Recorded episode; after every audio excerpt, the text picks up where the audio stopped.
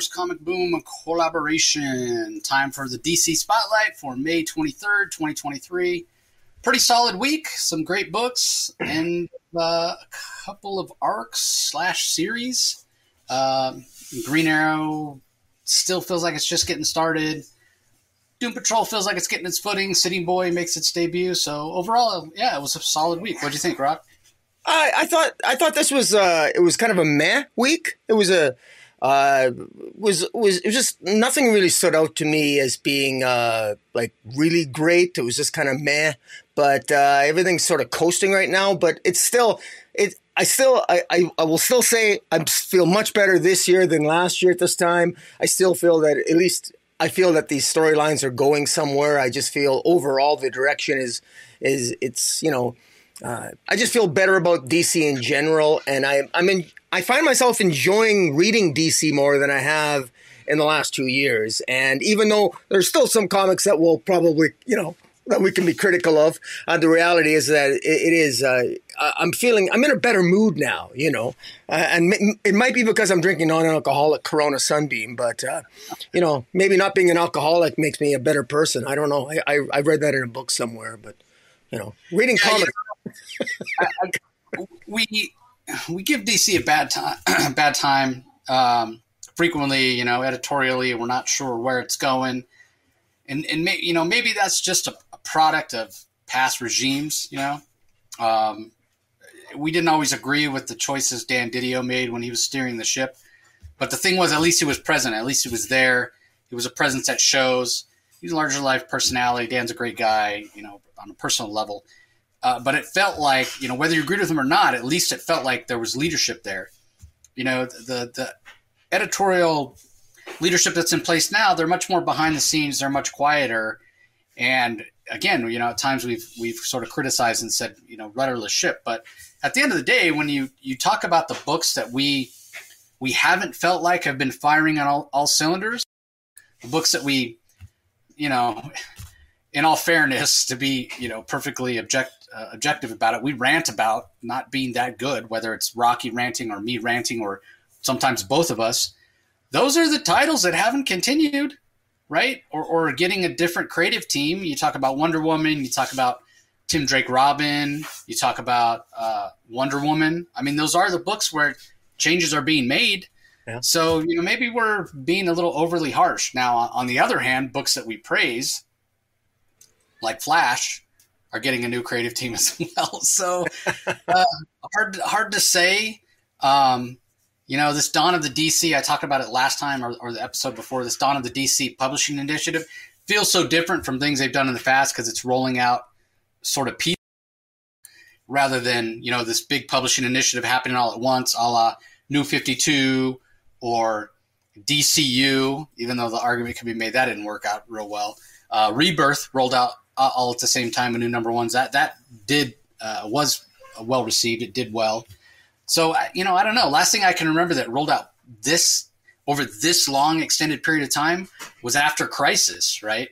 When they took forever to reboot some of the things like Wonder Woman, and then it just added to the, the sort of the mess of continuity that DC had at the time. Instead of doing what Marv Wolfman wanted to do back then, was kind of what they did when they finally uh, did the New Fifty Two which was uh, relaunch everything with new number ones. Um, and, he, and Marv actually wanted to change the name of the publisher too from De- Detective Comics to Action Comics. It's kind of interesting that uh, thought there because you think about it, it's, it's, always weird. Like DC stands for Detective Comics, but you say DC Comics, so Detective Comics Comics, eh, a bit redundant, but weird. Anyway, anyway um, to add to the the idea of this week being sort of meh, um, we're going to start off with probably one of the most high quality books and uh, a title that I've really been enjoying. I think Rocky as well. The problem is, and I, you know, I hate to sound like a broken record, and you don't know, you know, know who necessarily is at fault. But this the series we're only four issues in. It's already been plagued by delays. Janín and Jerry Ordway are the artists, and I, I will say, Mikel typically in the past hasn't been somebody who's known for being slow. N- neither is Jerry Ordway. Uh, so what's the common denominator here when we see things that have taken a long time, like Doomsday Clock, previous Shazam series? Geoff Johns is the writer. So, you know, I, I, love Geoff. He's such a huge comic fan. He's a great guy to talk to. Um, but he's also super busy. So, you know, I'm again, I'm not pointing the finger at Geoff. I don't know what the issue is. But when you have something that has already taken a long time to come out, being Justice Society of America, this issue four here, uh, and then you add in delays, like, man, I talk about it all the time. There's no faster way to rob a comic of momentum and you know excitement for readers to, to talk about it and enjoy it and experience it than to have it be delayed. Uh, and who knows when it's coming out or, or, whatever. I mean it took two years for doomsday clock to come out. And as much as i don't like that it took that long and it it affected other things like tom king's batman run and and a whole slew of things lost the impact uh, and the emotionality of rebirth because it took so long you know looking back on it, it probably was the right choice right say, hey, let's this is going to come out every other month, because then at least people know. Right now, people you don't know when Justice Society is going to come out, you know, yeah. unless you pay close attention. Well, even as even as Junkyard Joe uh, for Image is, and his yeah. entire Image universe is really slow. It's it's coming out like snail pacing. Yeah, and it's like, how can I get excited when I don't know when it's going to be there? You know, even even us who pay a lot of attention, I, I was like, wait, didn't this? Wasn't this? I thought I had read it last week. Then it was, it was coming out this like it's just it's it's just hard. It, it loses momentum. That being said, the story is really interesting. I love the Mikel Janín art. I love the Jerry Ordway art. This is uh, one of those instances where the, the art is vastly different too. Their styles are, are nowhere near the same. Um, Jerry's art is is it has this classic kind of golden age feel, and maybe that's because you know, I, I loved All Star Squadron back in the day. He he drew most of that. Mikel's art is is much more slick and modern looking, but they set it up where Ordway's doing the pages that are in the past, Mikel's doing the pages that are in the present, uh, and it just works. And seeing the characterization that Geoff brings to these characters, he knows these characters so well. Whether it's you know a more modern version of Alan Scott, whether it's Khalid as uh, as Doctor Fate, or people he's familiar with like Jay Garrick, uh, Kara or Karen rather. What the heck's her name? Penelope? What what's what's Power Girl calling herself now? I can't even keep tracking. Page. Page. Page. There it is. I knew it started with a P. Uh, but either way, this is a fun series. This is really interesting. I, you know, my only nitpick is I just wanted to come out on a regular basis because I love this. People that were fans of Geoff's JSA Classic run uh, back in the early 2000s. You know, this is going to be right up your alley. Um, Degaton as the villain is interesting. Huntress as the time traveling hero, as opposed to somebody like a Flash, is interesting. Even, uh, you know, her reminding us of, of having put together a, a sort of a second chance JSA with classic Justice Society supervillains like uh, Gentleman Ghost and um, uh, Icicle and uh, uh, not Gorilla Grodd, Solomon Grundy. Uh, even that's interesting to me. Um, so uh, there's nothing I don't love about this series, except for the fact that it hasn't been coming out uh, on time. Just, just fantastic, gorgeous covers as well. Um, the Mikel Janín cover, probably my favorite, but they're all they're all solid. So, what are your thoughts on the series overall? I I've been I've been enjoying it. Uh, other than the delays, uh, now, now, I have to say that, interestingly enough, while I think this is this might be one of the one of the more interesting stories that are coming out of the dawn of the DCU, what I, I am I am frustrated with the delay because if it's there, there's a number of things that are coming. The, the, central point of the dawn of the DCU, the, the biggest plot point is Amanda Waller basically making a deal with uh, telling all the supervillains to kill a kill a hero and I'll give you a pardon. Meanwhile, we've got uh, what other major events do we got brewing in the DC universe? Well, we've got this per Degaton thing with the Return of the Justice Society, and we know that uh, Batman in the future is going to die, and we know that his future uh, this just this storyline has Helena. Helena Wayne coming back, the daughter of Bruce Wayne and Selina Kyle coming back to essentially save the Justice Society from being wiped out in various timelines by Per Degaton. And uh, we also learn that uh, Helena Wayne in this issue, she's got not only does she have that agenda to want to save the just to save the Justice Society, uh, from in different timelines from being destroyed. But she not only wants to defeat Per Degaton, but she also wants to save the life of Batman. She wants to save the life of her father because one of the central enduring mysteries is that you know how did Batman die? And so at, at the end of this issue, it ends on the cliffhanger that she's she wants to. She's sort of like she's got no problem. Per Degaton is messing with time, and Per Degaton in this issue is even talking with his older self. Per Degaton is deter- is is established in this issue as being a living paradox. Uh, the next generation of Doctor Midnight, along with Yolanda, the uh, Yolanda, uh, uh, Mart, uh, Yolanda, I forget her last name. Uh, the um, the Wildcat, the new version Wildcat, she they they determine that uh, Per Degaton is a living paradox.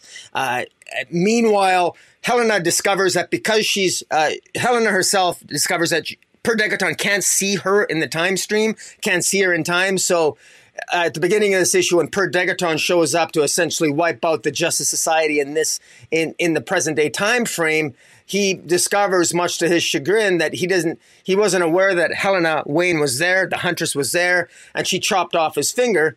And they managed to he manages to escape before the Justice Society could take him out. And and also Doctor Fate is there as well. So uh, uh, Khalid Nassour as Doctor Fate, along with Hel- Helena Wayne, seem to be two uh, individuals that can uh, overcome whatever machinations or power set that Per Degaton seems to orchestrate as he goes through time, trying to wipe out various aspects of the Justice League. And you mentioned before the the art of um, um, I can't remember the the artist's name. Janín or Ordway?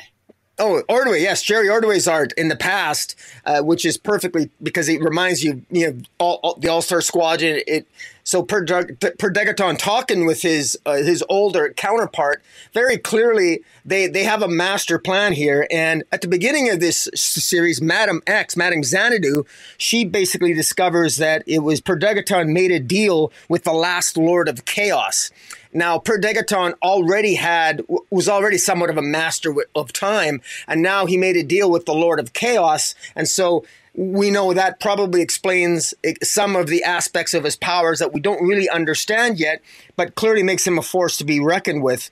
And again, all of this, uh, all of this is is is building, and this is a slow build. This this story is kind of it's it's progressing at a snail pace, unfortunately. But we Geoff Johns does give us tidbits of information. We know that uh, Wildcat Yolanda um, is is taking Montez. a Lazar. Pardon me.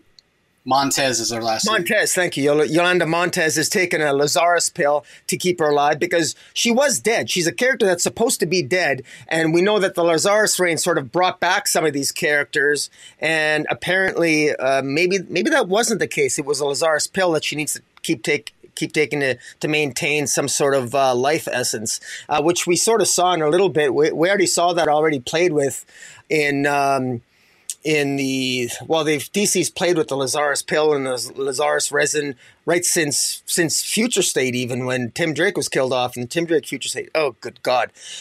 Sorry for reminding people of that, but in any event, a lot's happened here. I'm really curious to know exactly where, where this is going. I know that I know that the Justice Society will ultimately defeat Per Degaton, but getting there, what is is Helena is Helena the, the huntress is she going to end up being trapped in our time? Is she going to be able to effectively warn her father, as she did, does at the end of this issue? She shows up as he's taking out this toad villain, telling him, I've come back in time to save your life in a very Terminator like fashion. And so it's going to be interesting to see is it going to be something where Batman's going to have, is he going to listen to his daughter? Is he going to believe her? It's uh, so there's a lot at play here. I'm interested in this storyline, but my God, it's it's frustrating that I always got to catch up on my readings whenever I read this issue. On the other hand, there's not a lot to catch up on because not a heck of a lot has happened since issue one. So yeah, so it's it's it's a must read, I think. But at the same time, if you're into DC, I think you should be reading this because it's probably one of the better written. But it it can be a little frustrating. Yeah, because like I said, it loses the, the momentum, it loses the emotionality. Because you're right. I mean, I mean, I lost my father at relatively young age. My father was about the same age I am now, um, and you know, if I had the chance to go back and save him, right? But I mean, D- Deadman and Zatanna t- tell Helena, Batman's death must not be interfered with. You know, what does she do? She's over there, t- you know, about to tell him, hey, here's what you need to do to avoid dying. But c- can you blame her? Like, yeah. you know, that would be so that would be so hard. Uh, but yet she may be creating a paradox. I mean, we know what happened with Flashpoint when uh, Barry went back and saved his his mother. So, and that was written by Geoff Johns as well. So, yeah, a lot of a lot of uh, moving parts in this series. But you're right, it is moving rather slow, and I wonder if we'd feel the same way without the delays, right? If it had come out on time. but I think I think it's a little bit of both.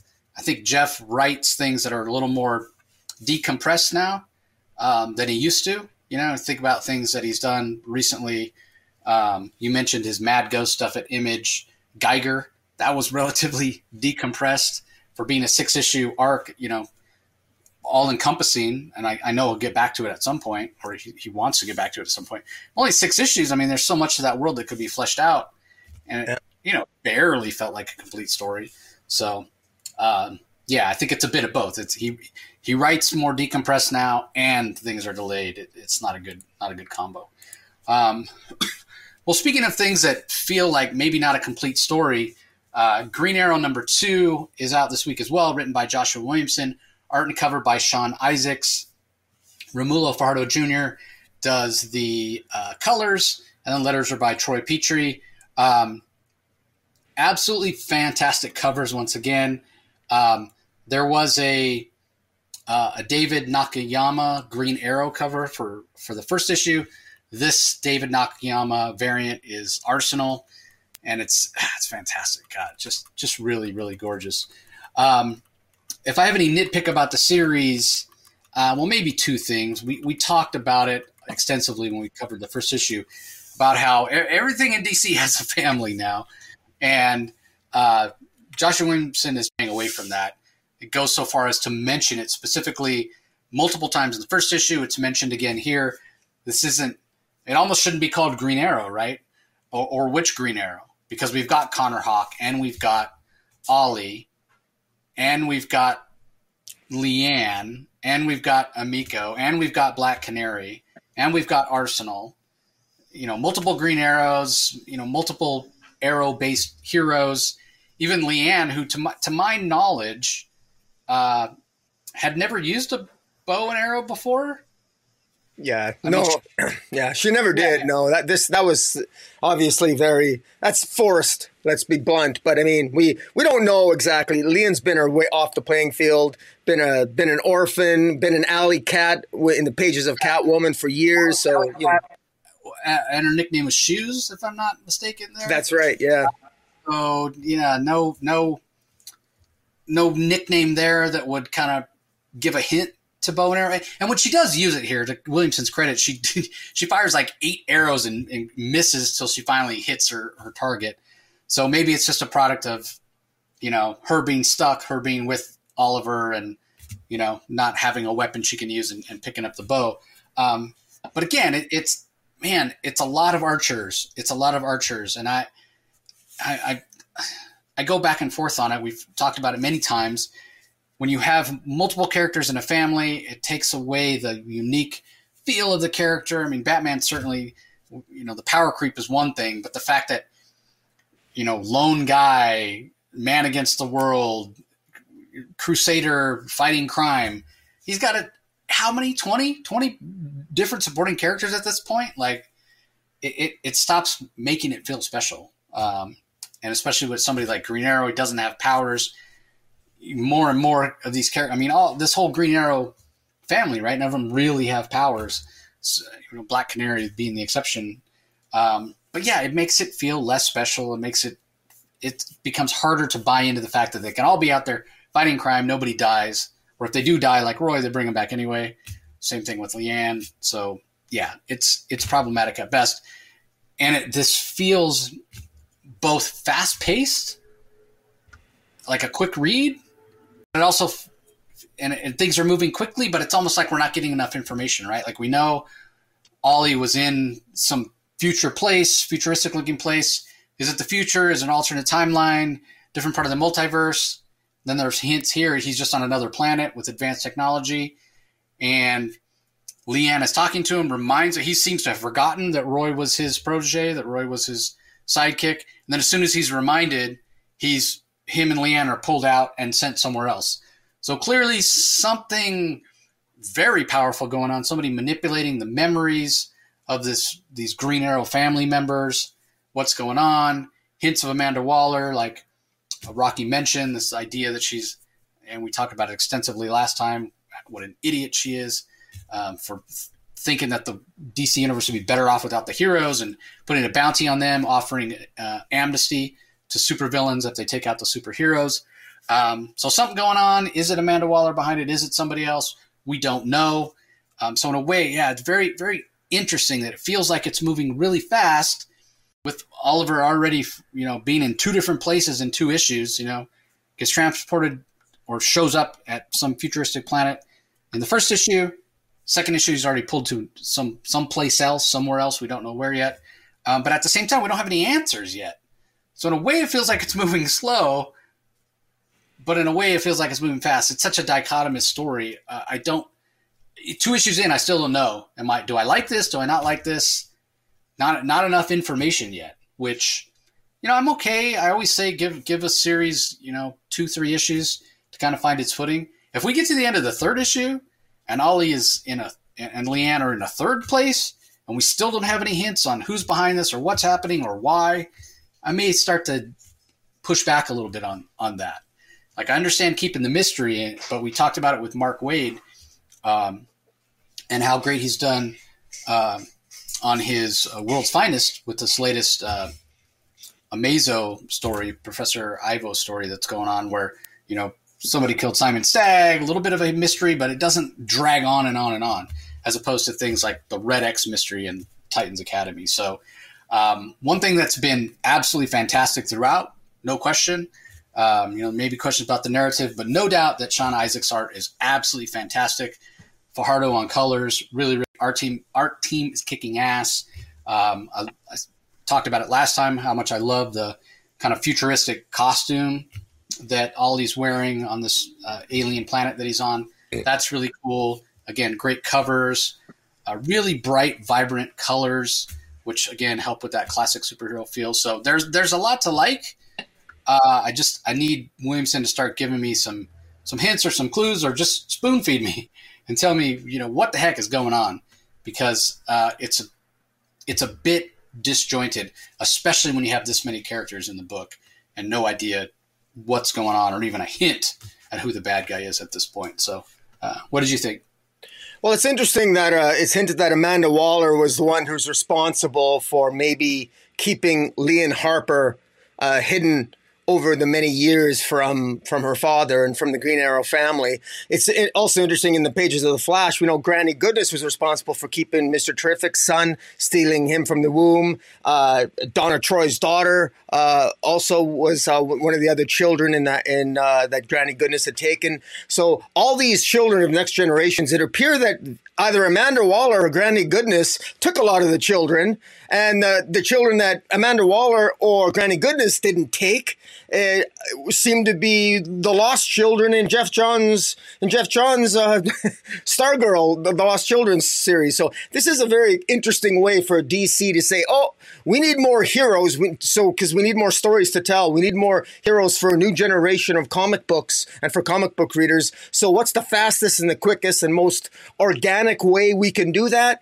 Now, well, this is the way they chose to do it. Whether or not it feels organic is going to be up to individual readers. I think it kind of worked with Lost Children here. I think Lian Harper, we've we've been, you know, she died, and I think over the years we've gotten the last few years we've gotten hints of her return, and I, and uh, I'm glad she's in the pages here, Green Arrow. Uh, if, if I'm really nitpicking, my nitpick in this issue has more to do with me playing script doctor, which admittedly is unfair because I'm not the writer, but I'm going to make comments anyway. I wish Lian Harper was had more time. I her Lian Harper being with Green Arrow here, we don't learn much about Lian Harper at all.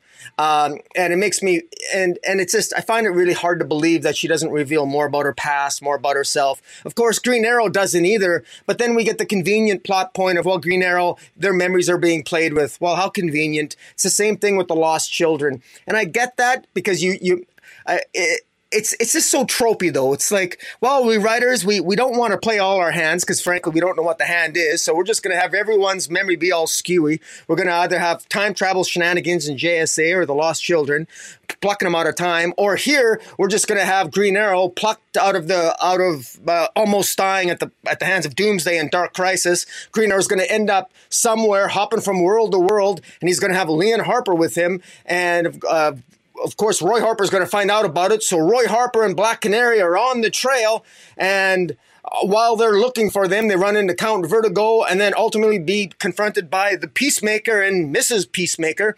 Which, incidentally, by the way, we still don't know who the hell is this this female peacemaker, Mrs. Peacemaker. I'd, I'd like to know her story at some point. I don't know when we're ever going to get that, but so when I'm I'm curious about so many characters. I want to see some very interesting. I want to see. I, am interested in Lian Harper. I'm not interested in 90% of the Green Arrow family, to be honest with you. I, to be honest with you, Oliver Queen has never been much of a father, not much of a father figure, and quite frankly, and I I kind of wish that Lian Harper and Roy Harper would that that story would be told in the pages of Teen Titans or even in the pages of Titans as opposed to this book.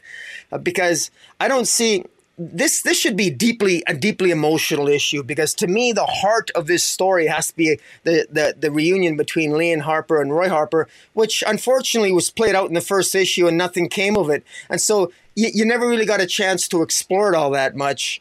And it was just sort of a quick tease to get people to pick up the first issue.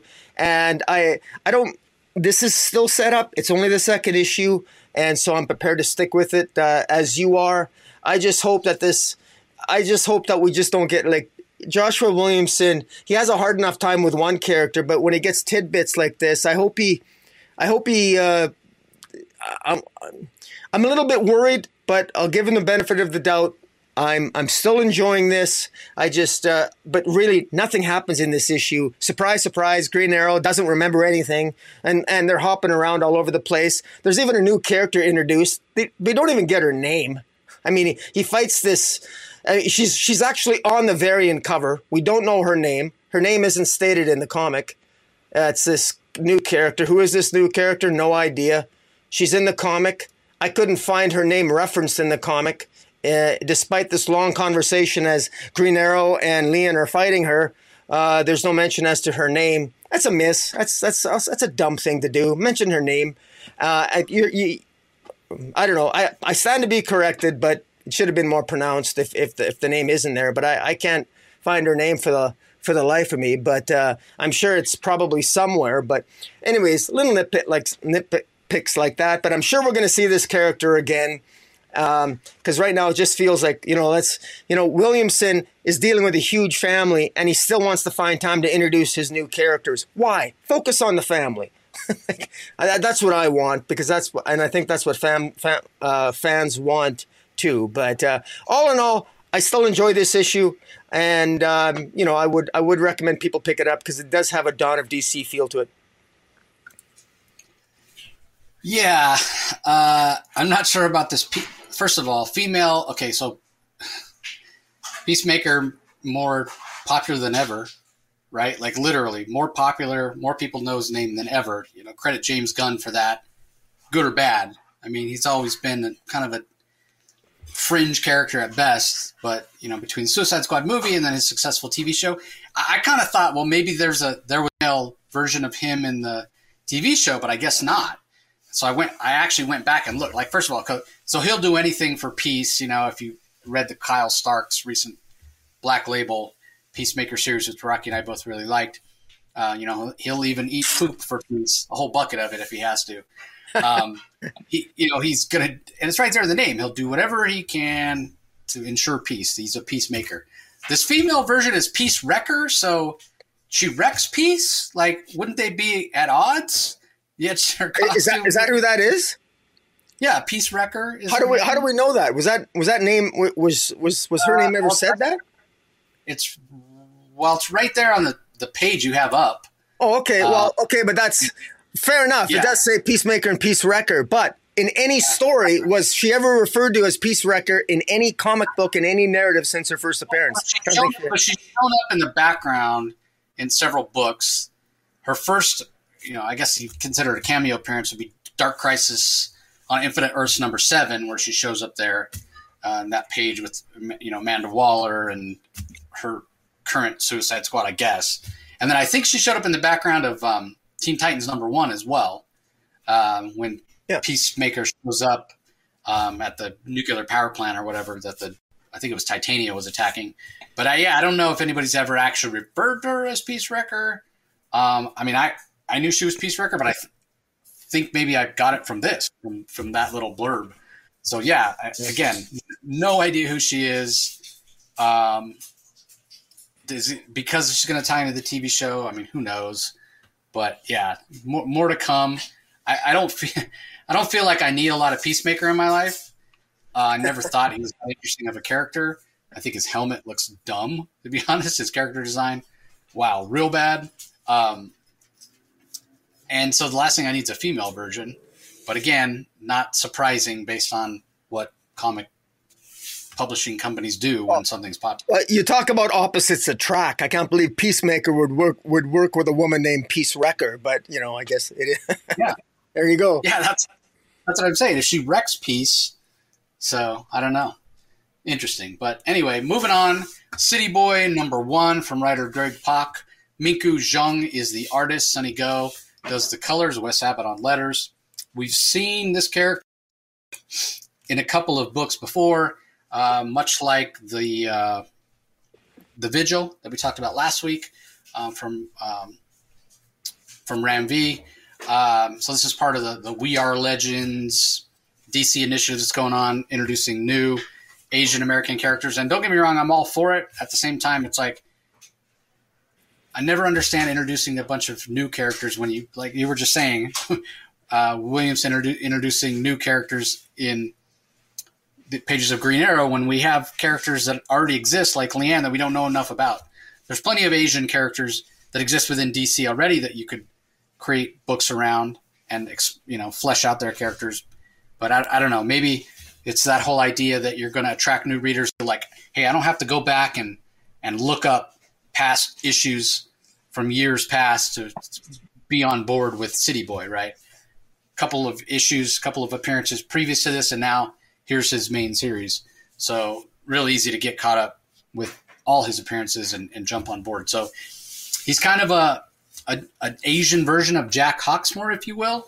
Um, although you know his powers, his ability to talk to the city, um, he sort of suppresses it, and uh, that's fleshed out in this issue with Pak showing that he's sort of afraid of his powers. He's afraid of kind of losing himself and he wants to kind of keep things on the surface. He only uses his uh, abilities to sort of survive, to find equipment, find you know lost jewelry, to find lost cell phones. He goes and sells them at pawn shops so he can feed himself, uh, rather than like really communicating with the city itself until he's forced into doing that. So he's a very young character. He's very inexperienced. He's sort of learning his powers, sort of learning um, what he can do and what he can't do and we're sort of learning right along with him. He he feels young, he feels inexperienced, he feels sort of lost in a way, um, which is so interesting because when you talk about the level of power he has, and again, I can't help but compare him with Jack Hawksmoor, the Wildstorm character that can also communicate with cities, uh, and he feels so so old, you know, so wise in, in a way, so kind of seasoned, I guess is the best word. Um, that he couldn't be taken by surprise by anything because he's sort of seen it all and done it all. This character, City Boy, feels um, the exact opposite of that. So, uh, interesting character. Still, you know, just barely know Cameron. Um, and being that it's set in Metropolis, I'm, I'm, sort of expecting Superman to show up at some point, but he's not really mentioned at all in this issue. And uh, we're also seeing uh, sort of a seedier side of Metropolis, right? Like when you talk about Metropolis, that's sort of the bright, shiny, clean city, as opposed to Gotham, which you think of as dirty and grungy and uh, crime ridden, if you will. So interesting to see this other side of, uh, of Metropolis. So overall, I thought it was a pretty decent start. Um, well paced, big chunk of story, and uh, enough there, enough mystery there enough questions unanswered to uh, to hook you. So I thought it was a pretty solid debut. What did you think? Uh, yes, I I thought uh, this was much better than uh, I enjoyed this first issue more than I did his in his earlier appearances because this this gives us more information and it's, it's more interesting. It it humanizes. I, I really love how in the opening pages, which I think were the most important in the entire comic, and that is it it really humanized it Cameron, uh, this young man Cameron, uh, because right away you see uh, it's you know you feel for him because he he's taken away from his mother. His mother sort of almost essentially abandons him, seems to drop him off in the city and leaves him. She takes off in a taxi and leaves him in a city, and he's absolutely traumatized by it. Now you got to think what kind of how that kind of trauma would impact that would have on a young man. But yet early signs are in this issue that Cameron still manages to maintain a fairly you know uh, straight, you know, northern projector uh, moral compass. Uh, he seems to be a really good guy, and he even helps out this uh, young bum called uh, Fujimoto. And uh, this Fujimoto, unbeknownst to Cameron, there's this sort of mafia boss, this boss Chung, who goes around and expects everyone who who is within his territory to give him 10% of whatever they find, 10% of what they make, 10% of what they find. And of course, City Boy has the particular power that he can literally find pretty much anything he wants, what he's looking for in the city. He has got a, some sort of weird ability that the exact definition, the, the exact uh, parameters of City Boy's ability, we don't know, but he seems to have the ability to sort of almost peer into the underbelly of a city, and he's got a, almost a subconscious ability to locate anything in a city, and it almost like the city speaks to him in some way. And there's a was a particularly interesting scene where, eh, eh, and you could tell it's an origin scene where he was uh, he was you know sort of dragged into a lair uh, where it looks like some some person is doing sort of an experiment that where they're trying to bond with the consciousness of the city. I actually got some Ram V vibes, interestingly enough. How currently in the pages of Detective Comics, you know, uh, Ram V, uh, the the the or the Orgham family is trying to sort of create a, a neural network of in the underbelly of Gotham, and that and they they're building a thalamus machine in order to create uh, to to almost as if Gotham has a consciousness of its own. This idea of the city having consciousness is obviously played up here, and it makes sense that this particular machine goes awry, and there's this sort of mad scientist who I suspect is Desaad because we see Darkseid at the end of the issue. I, I, I suspect it's Desaad in disguise trying to create consciousness in the city of, for the city of Metropolis, and um, it, it ends up infecting this young Cameron, and he gains this ability to be to he, gains his abilities and interestingly enough, this at the end of this issue, a boss Chung continues to abuse him and threatens the life of Fujimoto, and looks like he even harms Fujimoto, his friend. And eventually, Cameron sort of snaps and breaks and he loses control of his powers and just, you know, or or rather may not maybe not lose control, but he really aggressively uses them. And when he does so, that that sets off some detection equipment and Intergang detects that particular energy that City Boy gives off and it looks like Intergang is working in conjunction with Darkseid, and so that's pretty cool. I really, really like that angle.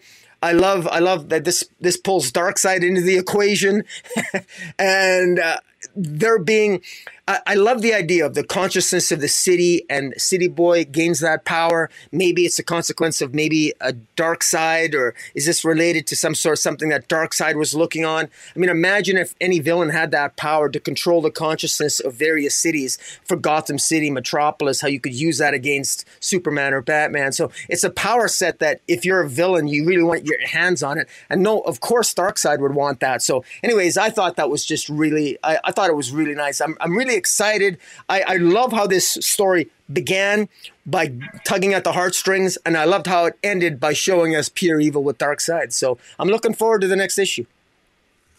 Yeah, you know, I mentioned Superman not showing up. Darkseid does. That's certainly a way to tie City Boy into the greater DCU. Yeah, completely unexpected. You talk about somebody who has, has the power to communicate with cities. That's pretty grounded. That feels pretty sort of small in scope. And then Pak pulls the rug out from under us and widens the scope immensely in the, the space of a few panels with uh, Mannheim showing up, uh, Intergang Thug, as Rocky said, uh, working for Darkseid. So Uh, all right, up next we have Unstoppable Doom Patrol issue number three. This is from writer Dennis Culver. Chris Burnham is the artist. Brian Reber does the colors. Pat Brosseau on letters.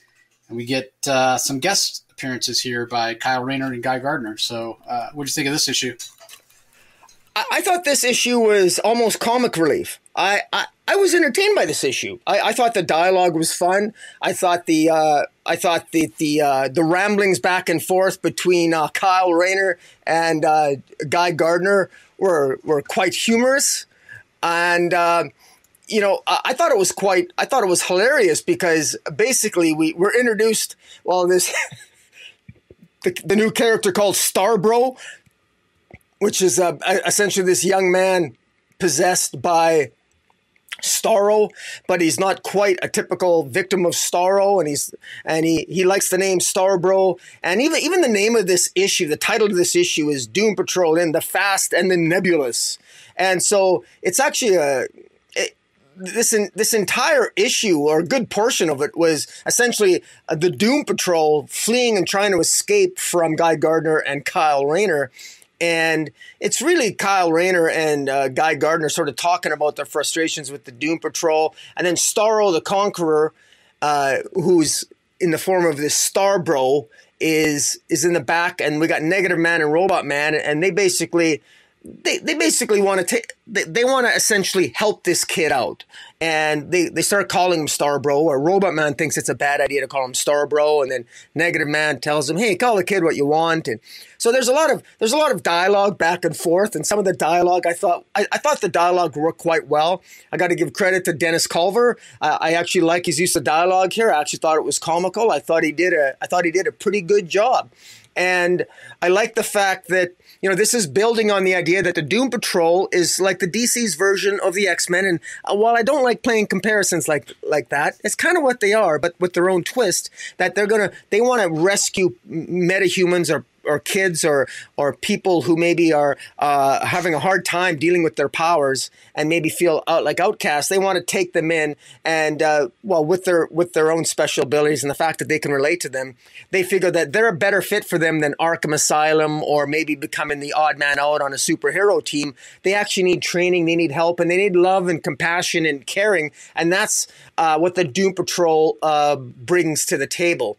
And I thought that this issue was so much fun. I mean, the car chase, how they, how how Negative Man distracted Guy Gardner and and uh, Kyle Rayner, and then uh, threw through a building, and they managed to lose them. Only to uh, only at the end for them to meet up again. Kyle Kyle Rayner and the Green Lanterns eventually catch up with them, and um, interesting enough, uh, they're flying through they're flying. They're, that pardon me. They're driving through Smallville, and it says Smallville, home of Superboy, which I thought was very interesting because I didn't think that Superman had a Superboy career in this particular dawn of the DCU. So I'm surprised it says home of Superboy. But maybe that's referring to Connor Kent. I don't know, but it looks like it's a young, younger Superman. So I thought that sign. I think that sign is is is off a little bit, but that's just me being uh, nitpicky. But I, I, I, enjoyed the issue. I enjoyed the issue. Uh, the the Smallville sign that I just complained about uh, was uh, pretty much destroyed by by Guy Gardner stopping uh, stopping the Doom Patrol from escaping, and it was uh, uh, it's it ends with the introduction, I think, of a new character, um, a Mister Drew, and I'm not sure who Mister Drew is. It's, it's a new character to me and uh, somebody delivers to Mr. Drew the remains of I believe it was I believe it was the character that was killed last issue, uh, the brain and uh, I, Monsieur Mallah. Yeah, Monsieur Mallah. I think that's the head of um, Monsieur Mallah. Uh, the the robotic head of him is delivered to this Doctor Drew, and this Doctor Drew seems to be quite happy that there's going to be a war now. So. Uh, again, not a heck of a lot happens in this issue, but it was so fun, so entertaining. I love the art. I thought the art, I mean, uh, kudos to the uh, artist, uh, Chris Burnham, did a fantastic job. And uh, even I even love the uh, one of the cover alternate covers with Guy Guy Gardner hitting uh, Robot Man. I think was is by I think that looks like Mikel Janin's uh, Mikel Janin's uh, cover. looks really good. So all in all, I, I'm going to have a hard time picking what cover I want for this particular issue of Doom Patrol, issue three. And I really enjoyed the I really enjoyed the issue itself. What about you? Yeah, Alan Alan Quah um, variant is fantastic as well with a Elastigirl looking huge on the cover, but that's a, a one in twenty five, so it probably won't probably won't grab that one. But yeah, it, it, this is just really fun, and you're right, the art's fantastic. Um, Robot Man and uh, and Negative Man, you know, trying to keep this Starbro away from the lanterns, fleeing in this car. It's a Gran Torino. It's recognizable as a Gran Torino. Amazing job um, by uh, by Chris Burnham on the art, like you mentioned. Uh, I I think they're sort of running out of puns to use for Starro, right? We have Starro, we have Jarro, now we have Starbro. About the only one I can think of that they haven't used is Caro. So maybe at some point we'll get a Starro car hybrid. Uh, maybe it'll even have its origins in this particular issue since they were fleeing in a car. Who knows? Um, so yeah, this was just wildly entertaining. The one thing I, I find a little, I don't want to say strange, but maybe surprising was that you know this is a, a limited series, and you know, in, in speaking to Dennis Culver previously, I know he has more ideas beyond just these six issues. We had the first two issues; they they felt like they tied in a lot closer than this third issue has to do with the first two issues. The way the second issue ended with kind of a little bit of a plot twist, I sort of thought the next issue, issue three, would sort of dive into that, flesh it out a little bit. Instead, it's a complete departure, and we get almost a standalone issue showing us really what the Doom Patrol is out there doing. And yeah, you can't help if you're a longtime comic reader, you can't help but you know think about the X Men and, and you know what they do and trying to save mutants from being hounded and persecuted or whatever. And that's exactly what the Doom Patrol is doing here. So there are some comparisons again that you you sort of can't can't help but notice. Uh, but yeah, it's a lot of fun. It's super entertaining. The art is top notch, uh, and you don't need any prior knowledge of uh, Doom Patrol to read this. And Culver, he's doing such a great job of integrating classic pre weirdness Doom Patrol, pre Grant Morrison Doom Patrol, with the weirdness of Morrison, with you know Flex uh, Mentallo and all those weird, all the weird stuff that went on with the weird characters and, and whatnot. So, fantastic job, really entertaining, highly recommended. And uh, I'm glad you brought up Peacemaker again because uh, Peacemaker, or, or rather, Peacemaker showed up in Green Arrow this month at the end of Green uh, at the end of Green Arrow, uh, facing off against Roy Harper and uh, Black Canary. Peacemaker showed up at the end of Doom Unstoppable Doom Patrol issue two, and they're also showing up in a. They also showed Peacemaker also showed up in the first issue of Titans at the end, in the middle of the Titans. So clearly, it's it's building on that Amanda Waller, that whole that whole scheme of killing off all of heroes and and something is amiss something's going on and so it's it's nice that it's it's nice i like that dc so far is kind of doing it right that we can enjoy these individual comic books for what they are just themselves but for those of us who are longtime readers that maybe we're buying more than one title we're getting those Easter eggs, and we're, we're starting to see the remnants, or the we're starting to see the the puzzles, the puzzle being filled in on a larger picture, and I like that. I hope it pays off. I hope it pays off, and I hope it just doesn't end up being a bunch of red skies. Uh, but uh, we'll we'll see. Yeah, exactly. Uh, all right, up next, Harlan issue number thirty, written by Tini Howard, Sweeney Boo on art and colors, Steve Wands on letters, and then there is a, a backup story uh, let me get to the the credits for that. Um, because I, man, I'm not. I'm to be honest, I'm not really sure how I feel about the backup story. Uh, but it's written by uh, Nicole Maines. Mindy Lee does the art and colors with Hassan Otsmane-Elhaou on on letters. So, um, yeah, this this picks up right where the last issue left off with what Tini's doing with this sort of multiversal adventure that Harley is on. The Sweeney Boo art really captures kind of the whimsical tone of the story very, very well. This feels so different from any Harley I've ever read before. Certainly different from the most recent run uh, on Harley that Stephanie Phillips did, and then the previous run to that where she was a little more grounded. Uh, same thing as when she appeared in James Tynion's run on Batman, somewhat of a grounded character in the Joker War. Um, this is out there and whimsical and, and humorous and what have. It's not my particular cup of tea, um, but this issue, Captain Carrot shows up. It, it totally makes sense and it's fun, and I imagine a lot of Harley fans are probably enjoying it. But it, it definitely leans back more toward the the zany Harley uh, that we've had in the past. It's been wildly successful, which is sort of my least favorite version of Harley. So this is definitely not a not a comic that's for me. And uh, the backup with with Harley as this knight of the realm, if you will, um, sort of a fairy tale story with her looking to go kiss the the sleeping beauty princess to to awaken her, uh, which is actually poison ivy. But then, and Harley's dreaming. You know, these backups are Harley's dreams, and then Harley wakes up right before she gets a chance to kiss poison ivy, and is all upset that she didn't get to kiss Ivy in the dream, but really doesn't land that well because she wakes up, Ivy's right there in bed next to her. Would kiss her in real life anyway. Who cares if you didn't get to kiss her in your dream? Just roll over and kiss her. So anyway, it, it was okay. It's probably great for Harley fans, of which I don't count myself. So uh, for me, it was just you know okay. What What are your thoughts? Well, I actually just my, my first comment about the backup is that I, I feel it's it's narratively wasted. Uh, I note that the backup is written by Nicole Maines, and uh, I know that she's sort of got her feet wet writing as the Dreamer and the CW network, uh, and then and also she she wrote she wrote a couple of issues for for I think uh, Adventures of Superman in the first eighteen issue run there uh, when the Dreamer showed up with Jon Kent. And, and, in any event, but this narratively, this backup was like I say, it's I. It sort of reminds me of the the backup of of the Joker stories in uh, the, the the man who can't stop laughing or whatever. The where it just seems to be uh, what the Joker dreams, the crazy dreams that the Joker has.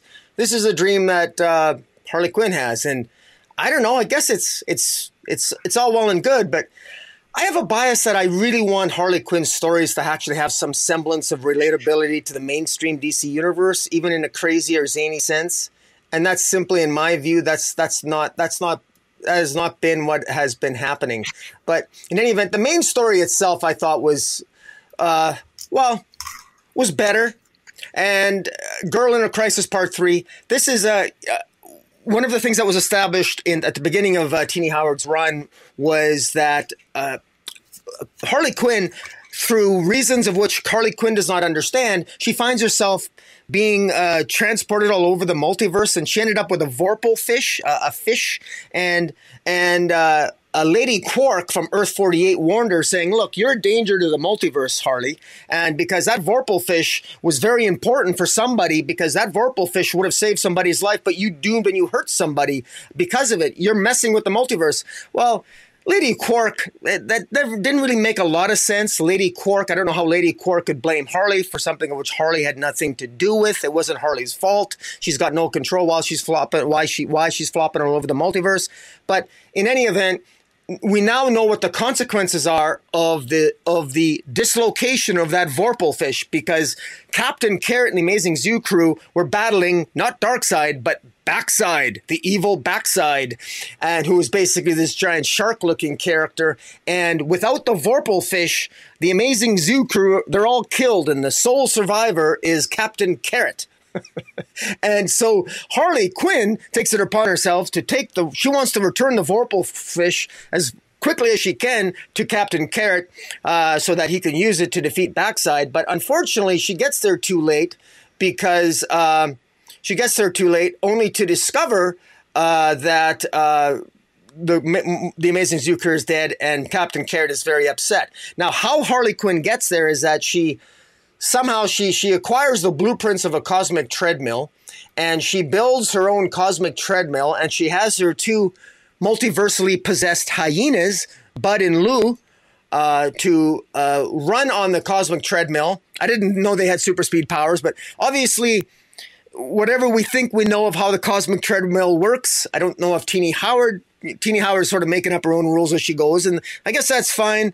I thought you have to be a speedster to, to activate the cosmic treadmill, and you you know, you or I couldn't just run on the treadmill and start jogging, and boom, we're in, we're in another multiverse. That's not how it works. But uh, in any event, um, she uses the cosmic treadmill and does end up in Captain Carrot's uh, Captain Carrot's universe And uh, I gotta I gotta say, Sweeney Boo's rendition of Captain Carrot the Amazing Zoo Crew uh, it, it, sort of threw me a bit, but I kind of like it. It is funny. It's it's her own very unique style. I give her credit for it. I, I thought I thought it worked. I thought it was I thought it was fun. She's really good at drawing a very angry Captain Carrot. He's very resentful and angry at uh, at Harley Quinn because after all, uh, you know, he, blames her for whatever stealing the the Vorpal fish and um, not returning it in a more timely manner or fashion. But in any event, I have no idea where this story is going. Uh, but I, it is imaginative. It is fun.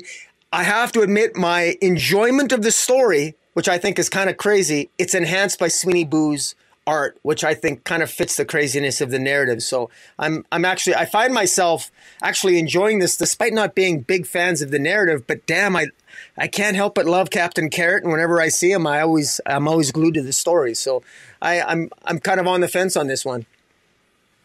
Yeah, I mean, I can't remember the last time I saw Lady Quark show up in a story. I love Lady Quark. So yeah. she's a fascinating character. So right there, that's bonus points. All right, moving on. Uh, we're winding down with issues on Tim Drake Robin toward the end, written by Megan Fitzsimmons, Nikola Čižmešija on art, Lee Loughridge does colors, Josh Reed on letters. It's issue number nine. Uh, the Chaos Monsters, who showed up in that first three part series where we first saw Bernard and Tim go on a date and sort of start their fledgling relationship, and hints of, of Tim uh, exploring his sexuality. Um, they're showing back up. There's a lot of angst. There's a lot of uh, emotionality from Bernard and Tim both. Thinking back to those early days, the mystery was never really solved of who's behind the Chaos Monsters. What do they want? There's even hints here that maybe Bernard himself may not be who he appears to be, uh, which I find to be interesting. Could this whole thing have been a sort of a deep fake? Um, where will that leave Tim Drake if that's the case? Um, meanwhile, you have a, a nearly unhinged Batwoman who's sort of really struggling with the fact that she just showed up, sort of came to consciousness uh, hands covered in blood, not understanding what's going on. What, do the chaos monsters have to do? She's accused of killing a child, so she's very upset about that. What exactly is going on? There's mystery here. There's tension. There's drama, and a real sense of of Tim really trying to establish his identity, right? Which just when he he thinks he sort of has this idea of of who he is, and for the first time, he's not trying to fulfill the expectations of others, trying to live up their sort of perceived notion, whether he he's projecting that as, hey, you know, my father thinks I'm going to be this, or my uh, Bruce Wayne thinks I'm going to be this, or my classmates expect me to be this. You know, trying to fill those expectations of others. This whole series has been about him trying to really find himself. Who, what's his self identity? Um, and if we talk about Bernard having fooled him, or the Chaos Monsters having fooled him, or this whole thing having been some sort of fever dream, like, what is that going to do to Tim Drake? Where is that going to leave him? I find that to be really interesting. Um, I don't know if Nikola Čižmešija is the best artist for this. Um, I will say that his art here is much cleaner than where we've seen it before. Uh, things like the the recent Azrael series that he did. Um, it's cleaner, it's tighter, but it's still not what I would consider DC house style. This series has not had that throughout. Um, it's kind of similar to Batgirls in a way where I think if it had a little bit more traditional comic, people may have perceived it better. Um, when we talk about Batgirls, there was some, you know, a few things about that that maybe longtime DC readers weren't 100% on board with. Certainly the feel that they had aged down Cassandra Cain, and then with, with the artist that was on it, just never felt like it gelled. Here, you know, a lot of people aren't necessarily on board with the changes that uh, Meghan Fitzmartin has been sort of exploring with Tim Drake, and then you had Riley Rossmo, who can be a divisive artist as well, to start, and now you're going to Nikola Čižmešija. It's like, you know, we were talking about DC editorial earlier. Who's like, who's making these decisions? Who's deciding? Like, don't you want to give the series like its best chance to succeed? And if you're trying something a little more experimental narratively, then you probably don't want to experiment with the art. You know, you want to keep it pretty traditional, and vice versa. If you're doing a real traditional story, then maybe you can be a little more experimental with the art, right? You have things like Green Arrow, even though you know it's it felt like it's moved along pretty slowly so far for the first couple issues, or even Justice Society, it's felt like it's moved along pretty slow. The stories feel very traditionally super heroic in the DC style, and you've got very traditional DC comic artists on there. So, you know, again, it's like if you're going to experiment with one thing, maybe don't experiment with the well, because then you're sort of, I feel like putting yourself, you know, behind the eight ball in the eyes of the fans. But I don't know, maybe that's just me. I mean, the art is not bad by any stretch of the imagination. Great storytelling, but the line work, the textures, the backgrounds, it's just not what you typically would see. It's more in the horror vein than you know traditional superhero uh, art, and that works if you're talking about something like Arkham City New World Order, which uh, which had you know a, kind of a different style of art, or the, even the Azrael series, like I was talking about, um, that was a little more in the horror or supernatural vein, as opposed to this, which is this is Tim Drake Robin. It doesn't get much more classically DC superheroic than Robin. So yeah, not sure that it's the best choice of artist. And again, not to say the art is bad, just don't know that it matches up with the tone of the story that uh, DC's wanting to tell here. So uh, I know you haven't been a fan of this series uh, overall, Rocky. What do you think of this issue? Well, just a couple of things that, that sort of threw me. Did, does this story? This story must take place before before the previous arc because in this one it says it, at one point Tim Drake is talking to Bernard, and Bernard's hitting the punching bag. Uh, and he says, "Careful, Robin. Bernard doesn't know you are Tim." And yeah, so, yeah, and so no, this must have taken place before. No, no, no, no. It doesn't take place before.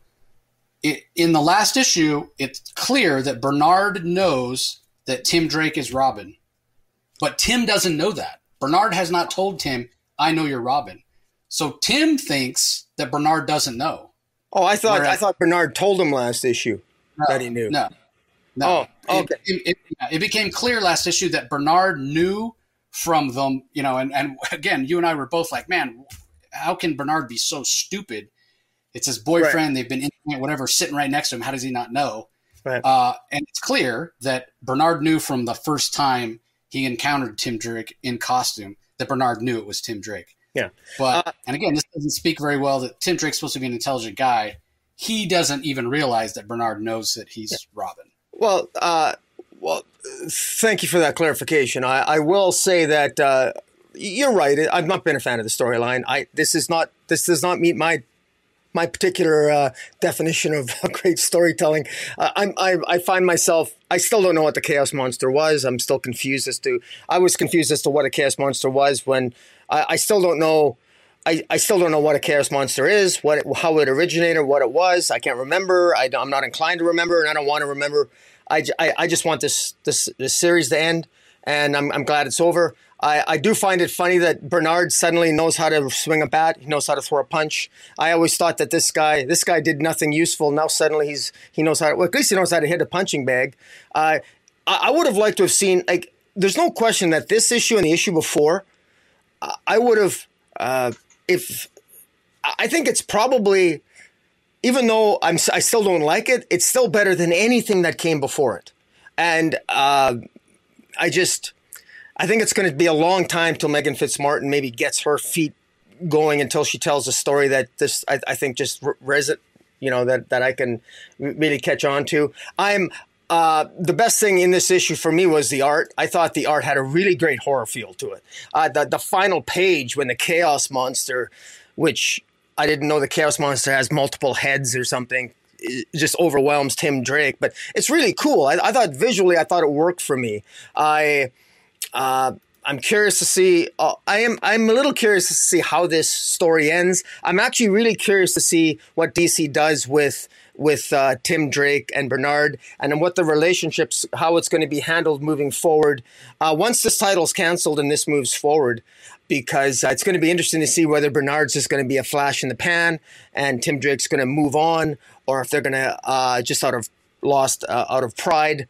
Uh, they're just going to keep Bernard as a straggler character as Tim Drake moves forward in other titles. But all in all, it's it this this was uh, same old same old for me with Tim Drake. You and I had a few good debates on, on this series, probably some of our best ones, but but uh, you know, it's not my cup of tea. But uh, I, I can understand where you're coming from in a lot of your comments in terms of what I can appreciate what Fitzmartin was trying to do. I just think that the execution wasn't uh, wasn't to my liking. Well, Bernard might not have to hang around if he turns out to be part of chaos monster. If he turns out to be a villain, if he turns out, you know, to be something that we didn't realize he was. Because you're right, he hasn't really shown like physical attributes like he does in this issue. With you know, going to town on the punching bag, swinging a bat, looking much more, you know, physically formidable than he has in the past. And that that's what got me wondering, like does he have more to do? Like, why did the Chaos Monster choose to to um, choose to kidnap him in the first place? And and there's more. It's you know like one lead Chaos Monster and then like you know other followers. it, it is a group. So yeah, what what does he? Because I got this vibe that man, he knows something more about it. or He's involved in it more than he's letting on. So you know, if it turns out that he's behind it or worked with them or the cause of it in some way, it may not matter Tim won't be, you know, won't have a long term relationship with him. He may be just, you know, sort of a, almost a B or C list villain that just goes away. And whether somebody picks him up to use later on, you know, we'll have to wait and see. So, yeah. uh, all right. Moving on, we have uh, Static Shadows of Dakota, issue number four, written by Nikolas Draper, Ivey, and Vita Ayala. Art by Nikolas Draper, Ivey. Additional colors uh, by Will Quintana for pages one through six. Letters by Andworld Design. Um, both uh, Draper Ivey and Vita Ayala have done a fantastic job on this. When Vita Ayala did the, the, the first season, they did a great job of, of focusing on family and really sort of tying in and making it feel classic with the sort of original first go round with Static. And Draper Ivey, along with ChrisCross, handled a lot of the art. It was clear that Draper Ivey had a lot of uh, love and, and history with Static and it's great to see that he's gotten a chance to join Vita Ayala in in writing this series. For me, this issue four is the best one yet. It leans into this idea of the boogeyman and who he is.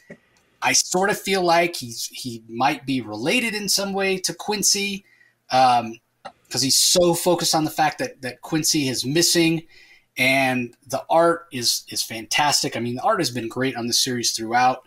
Um, but this goes even beyond that, especially when we start talking about the colors and this ominous dark feel that the colors have with Quincy miss, missing throughout the issue, with the boogeyman up, with Virgil's static, you know, doing everything he can to try to find him, really stretching himself thin, and then just a brutal emotional gut punch at the end when you find out that Quincy's gone, right? Like the whole whole neighborhood is searching for him, the community's searching for him, and Static, you know, uh, comes home. Virgil comes home after searching for him and and uh, a run in with the boogeyman himself. With with the boogeyman not not wanting to pull any punches, willing to to kill and torture and do whatever uh, in order to to to rescue Quincy to find him before it's too late. And Static, you know, he just doesn't go in for that sort of thing, and, and sort of a philosophical difference there that, that makes you think like, wow, who, you know, does the boogeyman have a point here? When it's a kid's life at stake, shouldn't you do whatever you can? Uh, but then he comes into the idea of well, whose life is worth more, sort of thing. And then Virgil gets home and he finds out from his parents that yeah, we found Quincy, he's gone. Uh, I take that to mean he's been killed. And I, I, you know, I was waiting for a flight. I had to go to DC for work last week, and I'm sitting there waiting for my return home flight, and I'm reading this in the, the air, and I'm just like, wow, holy shit! Like not what I was expecting at all just brutal, you know, like not that static is like, you know, YA sunshine and rainbows kind of thing. You know, it was very, the first go round of Milestone was very gritty and, and realistic, but I, I just, I didn't expect it. I just didn't expect it because Quincy's such a, you know, a, a, positive character and a, and a happy character, you know, smart kid, role model kind of thing. Um, just to have him like like both Vita Ayala and Draper Ivey did a good job of making Quincy a very likable character, a very sympathetic character that you sort of rooted for, and you you love that sort of big brother little brother relationship between him and Virgil, and then he's just gone. He's just taken off the, the, the playing field here. He doesn't show up in this issue at all. He's missing the whole. We don't get any hints that he might be rescued or whatever, and then at the end you find out he's gone. It's just like it was such an emotional, powerful emotional moment. So credit to uh, Draper, Ivey and Ayala um, for for this issue because I thought it was fantastic. The art, again, that somber, dark um, color palette that that Ivey used, along with assist from from Will Quintana. Yeah, just I, I, thought this was the best issue yet. Like such an impact with uh, with Quincy gone, and it makes you wonder: Is Static then going to think back to those things that the boogeyman told him? Is he going to cut loose? Is he going to, you know, change his mind, change his outlook, change his philosophy. Oh, the boogeyman was right. If I would have been more harsh on these guys, I might have found uh, Quincy sooner. I might have been able to save him. You know, probably can't help but but think that like it's where's the guilt going to go? What's it? How, what effect is it going to have? What are the consequences of of Quincy's death if he is indeed dead? Um, what what you know? What's that going to have? What are those consequences going to have? What effect is that going to have on Static? and Virgil and, and the rest of the, the Bang Babies and what have you. So, um, fantastic job.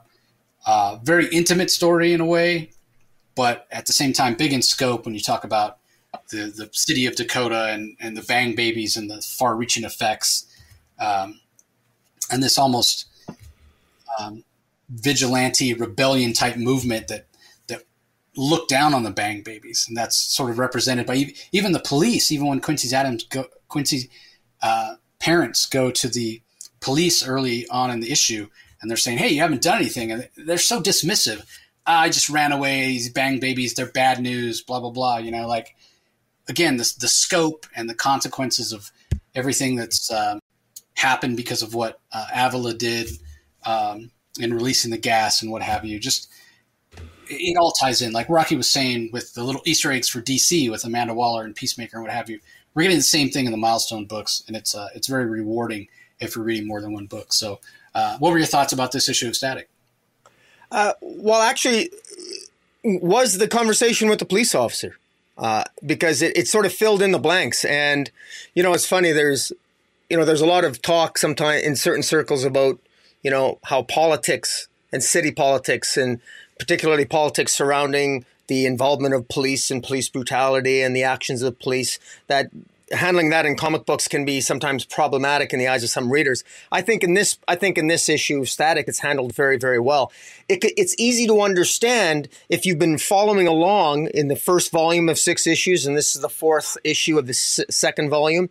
Uh, where the Bang Babies come along, there was a spike in crime. There was these, uh, there was these protests. As gas was used. A lot of Bang a lot of a lot of uh, teenagers, uh, younger kids were infected, and they gained various powers. And there was various government forces and various vigilante forces and other forces that want to control these kids. Some want to kill them, some want to use them for their own, and they're being abused. And, and Static and his friends want to protect the Bang Babies, and the police are sort of sick of it because they see a spike in crime. And so when they know that this young young uh, genius like protege Quincy has gone missing, they don't really, they just sort of view it as, oh, well, just another bang baby, another issue. And they don't even issue a, a search party.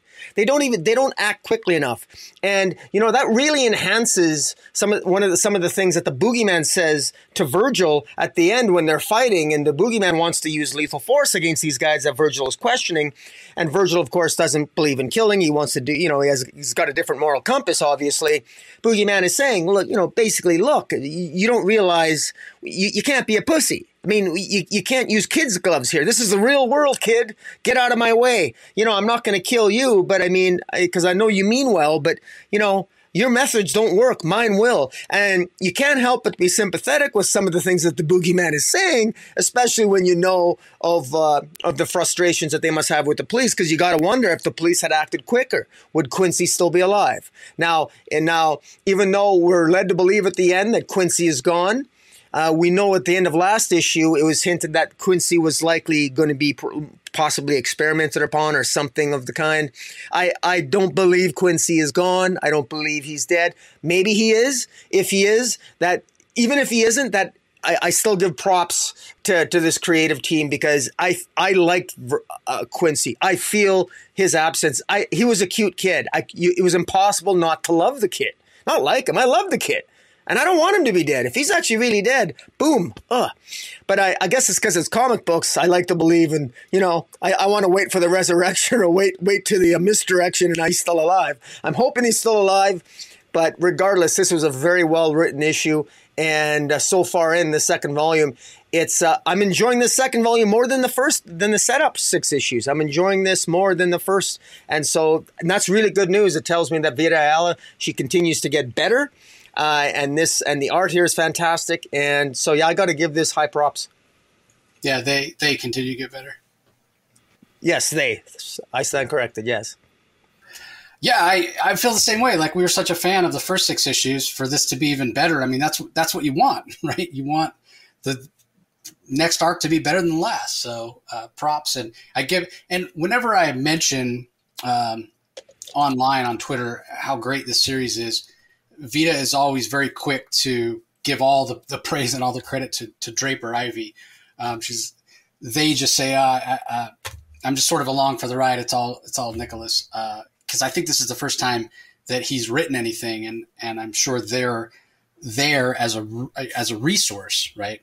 Vita's there as a resource for for Nikolas, but yeah, I don't I don't I don't want to sell uh, Vita short by any means because I think they they're offering a, a contribution. But yeah, a, lot of credit to Draper Ivey, and I think it shows, like I said, how much he just loves this property, how much he's invested, and how passionate he is for the characters. So, uh, all right, up next we have uh, Sandman Universe Dead Boy Detectives issue six, final issue of the series. Pornsak Pichetshote is the writer, Jeff Stokely on pencils, Craig Taylor and Jeff Stokely on inks, Miguel Muerto on colors, Hassan Otsmane-Elhaou on letters, uh, this was a, a, satisfying conclusion, but at the same time, it, it sort of felt a little anticlimactic in a way. Like we, you know, we already knew who was behind everything. You know, we already kind of knew the the broad strokes of the story, and this girl that died, and her father was trying to resurrect her, and messed around with magic he shouldn't have, and sort of broke things, if you will. And then we have this witch who's, uh, you know, long time um, Sandman universe character, um, and and the, the hints that come in here about uh, when she showed up recently in Tynion's um, the the, the series he's house? doing, the Glass House. Not not the Glass House, the one that came before that. What was it? Uh, night, night. Oh, Nightmare uh, Country yeah, Nightmare Country, Nightmare County. But I can never remember if it's country or yeah. county. But anyway, when she showed up there, there was almost this feel that she was somewhat of an, uh, an uh, a protagonist, like somebody that you would actually root for, right? She shows up in these pages, and based on what she does, and and you know, even though things work out for the Dead Boy detectives for the most part, it's sort of to her surprise and her chagrin that that it worked. She's like, ah, you know, I'm su- I'm surprised. I sort of figured that they would be destroyed, and it, certainly she wasn't going to shed any tears if that were the case. So Thessaly clearly has her own plans and her own machinations, and it, it's a big reminder. Like I took anything away from this issue, it's that you can't trust Thessaly. She's clearly out for her own. Why she's so hell bent on connecting with the spirit of Madison Flynn, who is you know sort of the the driving force behind uh, Nightmare Country, both the the original volume and the the current volume, The Glass House. Like, that's all yet to be determined. So it, so it almost felt like with with those revelations and with Thessaly showing up here and with her behavior, it almost took away some of the agency and some of the impact of the Dead Boy detective story but I give credit to uh, Pornsak for leaving this open and leaving the Dead Boy Detectives in an interesting place where um, there's it feels like there's still more Dead Boy Detective stories to be told. Um, I, I, have to admit that I, I, probably would get a little more out of it if, if it was a little more relatable. I mean, the fact that Pornsak, you know, he's he's an Asian, uh, he's uh, comes from Asian heritage. That's his heritage and we dealt a lot with a lot of Thai ghosts here, and it was just and and Thai mythologies and and you know their sort of horror tropes and what have you, and it's just hard for me to have a any sort of touchstone on that because I'm not familiar with familiar with it at all. So if he does come back to Dead Boy Detectives, I hope he uses something that's just selfishly for me because I am a fan of writing. I hope he uses something that I have a little more uh, relatability to because I think I'll get more out of it. And that's not to say I didn't get anything out of this because I did. It wasn't interesting story. I just didn't get as much out of it as I would. It would have felt more personal if I had a personal connection to it, which I which I don't. You know, and again, that's fine because I'm hoping that that brings in new readers, readers that do have a personal connection to it, that are fans of Pornsak. Maybe they read his uh, Good Asian uh, Eisner nominated Good Asian series, which is just fantastic. Um, it's being developed into a a TV show. You know, whenever the writer's strike ends, um, and maybe somebody will watch the show. They'll, oh, I've got to go seek out things that Pornsak wrote. They'll find this. They'll love it. They'll have that re- relatability um, to, to uh, Eastern horror, Thai horror, what have you, uh, that I don't have. So I'm glad it exists. Um, but again, I'm, and I'm being totally selfish. I admit that. Um, I hope if he does come back to the Dead Boy Detectives, that it's a story where I have a little bit more context for, uh, if you will. So, uh, but he did a good job of making it, you know, new reader friendly and accessible for people that weren't familiar with uh, with those those sort of tropes. Um, but again, it, I, just feel like it would have resonated with me more had I had more uh, familiarity with uh, with those aspects of the story. So, um, and the art was fantastic. Stokely throughout. Um, not a house style at all, but you wouldn't expect it from a, a horror title. So he, he did a fantastic job. Uh, what, what were your thoughts on the end of the story, Rock? I this story ended with more clarity than the previous two issues. I I would uh, I thought that this was up and down. I thought the first two issues were clear enough. I thought issues three, four, and then five were a little bit wonky in some of their uh, clarity. This one sort of brought it home and spelled things out a little bit more for me in a way that was helpful to me.